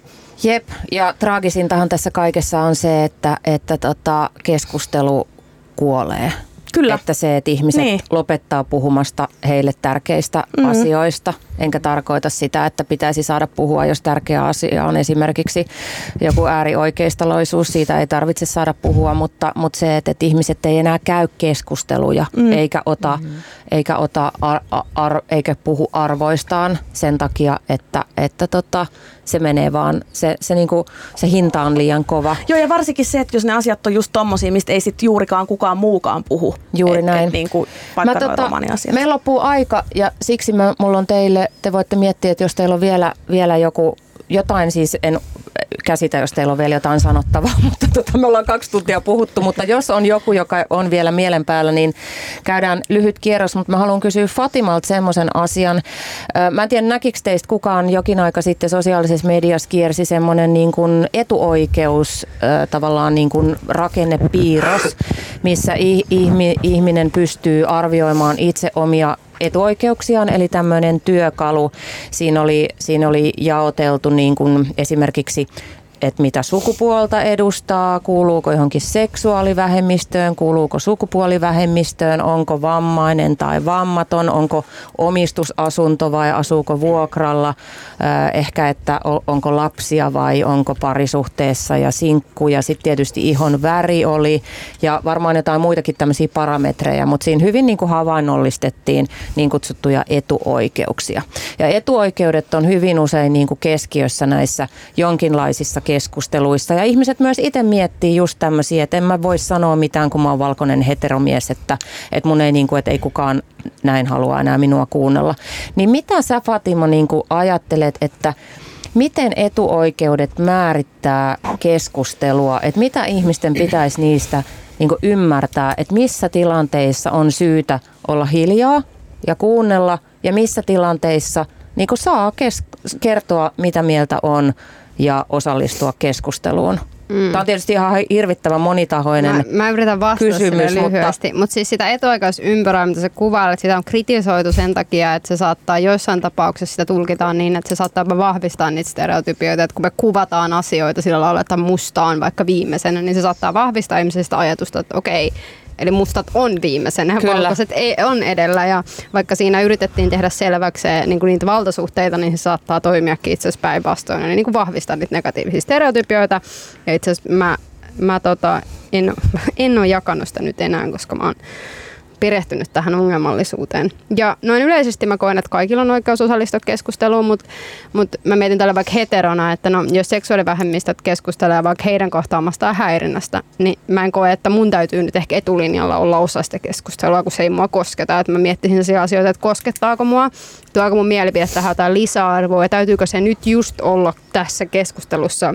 Että onko se mun mielipide nyt niin arvokas, että mun täytyy tuoda sitä tähän keskusteluun. Eli ihan semmoista mun mielestä maalaisjärkeä, että ää, vammaton, itse kun olen vaikka vammaton hetero, niin jos on seksuaalivähemmistön edustaja, jolla on vaikka fyysinen vamma ja hän haluaa kertoa, että miten hän kokee tulleensa nähdyksi yhteiskunnassa, niin ehkä mä en mene keskeyttää häntä ja että itse asiassa hei, mäkin haluaisin nyt tulla kertoa. Että, että vähän sellaista että tilanne, tilannetajua ja, ja niin kuin maalaisjärjen käyttöä mutta et, et etuoikeudet on olemassa oleva asia, mutta ne ei ole mitään kiveen hakattuja. Et jos on vaikka valkoinen mies, joka on koditon, ja sitten mä vertaan vaikka itse, mä oon puoliksi somalialaistaustainen keskiluokkainen, niin vaikka mä oon tummaihoinen ja hän on valkoinen, niin kyllähän mulla on enemmän valtaa kuin sillä kodittomalla valkoisella miehellä, niin, niin sitten jotenkin, että mä rinnastaisin nyt täysin tänne, että sinä olet nyt etuoikeudet, kun sinä olet valkoinen toisella ei ole kotia, niin sittenhän siinä ei ole mitään järkeä, että luokka-aspekti on tosi relevantti ja se usein unohtuu tästä tosi näennäisesti huolehtuneesta huo, näennäisesti huolest, huolestuneesta keskustelukulttuurista. Kiitos Fatima. Kiitos Fatima. Ja sitten me otetaan ö, viimeinen kierros. Ei. Kyllä, näin Mä, se on. Minä haluan sanoa tästä. Ai sano ihmeessä. Siis, älkää, siis tästä, tästä näin, siitä, että kuka saa osallistua siis, keskusteluun. Siis tämä on siis aivan järkyttävä. Täällä, täällä siis väitetään, että näkyvä etninen vähemmistö, eli esimerkiksi romanit, on jotenkin toisiksi lähempänä valtaa niin toi ei Suomessa tai Euroopassa pidä millään tavalla paikkaansa. Tä, niin jos te teette tämmöisiä kehiä, niin voitteko te oikeasti ottaa sit asioista selvää? Tässä täs, täs taas tulee tämä, kuinka romanit unohtuu siitä antirasistisesta keskustelusta. Et täällä, täällä ei ole olemassa siis esimerkiksi romaneita tässä millään tavalla. Mun on pakko, mun on pakko sanoa, että siinä kuitenkin ideana on siis se, että romani kuitenkin voi tietyllä tapaa peittää, että vaikka siis jos mä olisin romani, jos mä oon valkoinen romani, niin mä voin riisua mun vaatteet, kun tummaihoisuus ei voi, sä et niin, voi riisua. Niin romanit ei niin voi riisua niitä vaatteita. Jos Tämä on rom... toisen keskustelun aihe. Ja, Meidän aika mä ymmärrän, mitä Ja lisäksi täällä on niinku tämä, että oikeasti tuo romaninäkökulma on ihan tosi tärkeä silloin, kun puhutaan siitä Euroopan syrjityimästä etnisestä vähemmistöstä. Ehdottomasti. Ja, ja Linda-Maria, se on toisen keskustelun aihe. Selvä. Meidän aika loppuu. Mä tiedän, että, että tämä on, tota, tää on hikinen paikka, mutta meidän aika vaan kerta kaikkiaan loppuu. Kaksi tuntia alkaa olla täynnä. Viimeinen lyhyt kierros. Ää, Antti Hyyryläinen, haluatko sanoa vielä jotain? Ei tarvitse. Kiitos äärettömän hyvästä keskustelusta ja todella toivon, että me omalla panoksella, niin kuin mä sanoin, niin me turvallistetaan sitä kulttuuria, että me voidaan puhua tästä ilmiöstä. Me uskalletaan puolustaa vieruskaveria ja me ei jätetä ketään yksin. Kiitos. Kiitos Antti ja kiitos paljon keskusteluun osallistumisesta. Ja sitten Linda-Maria, haluatko vielä lausua jotain? Mä kaadan sulle vettä. No eh, korostaa sitä, että mä en, mä en, aina, mä en koe olevani mitenkään erityisen syrjitysasemassa. Toinen, mitä mä olisin halunnut tuosta kehästä sanoa, niin mun mielestä esimerkiksi, siis minä en biseksuaalina naisena ole missään nimessä huonommassa asemassa kuin esimerkiksi romani homomies että voi lukea mun kirjat, jos tästä on joku epäselvyys. Et tar- tarkkaan sitten, jos tehdään tuommoisia kehiä ja oikeasti mietitään ne kaikki, kaikki kulmat. Se on, se, on niin kuin se, mitä haluan sanoa ja sitten plus kaikki toi aikaisempi, mitä ehdotin paremman keskustelukulttuurin puolesta ja haluan kiittää kaikkia tästä, tästä keskustelusta ja, ja tota, ää, ehkä tämä liipasoituminen niin herättää sitten jotain hyvää taidetta tai jotain muuta tämän keskustelun jälkeen. Kiitos Linda-Maria Roine jälleen kerran. Ja, ja Fatima Vörväinen. No, apua. Mitä vielä? Ei tarvitse mitään. Ei, Terkut- kiitos. Kiitos terkut tosi äidille paljon. ja- Joo, terveisiä. Ah, kiitos paljon. Oli tosi hyvä, mielenkiintoinen keskustelu. Kiitos. Ja Tintse, No niin, mitäs tähän loppuun sanotaan? No mä haluan ensinnäkin sanoa, että, tai siis mä toivon, että kaikki voi kuunnella tai jotenkin silleen avoimin mielin tämän ö, podcastin ja toivottavasti ei mitenkään silleen vihamielisesti, vaan pikemminkin niin, että me yritetään tässä muuttaa vähän tätä maailmaa ja sillä rakkaus edellä suhtautua kaikkiin asioihin ja mä haluan vielä painottaa sen, että antirasismi ja sen mukaisesti toimiminen on ihan super tärkeää ja meidän kaikkien tulee kiinnittää siihen huomioon. Kiusaaminen ei ole cool, kukaan ei halua olla kiusaaja ja mun mielestä sitä pitäisi painottaa.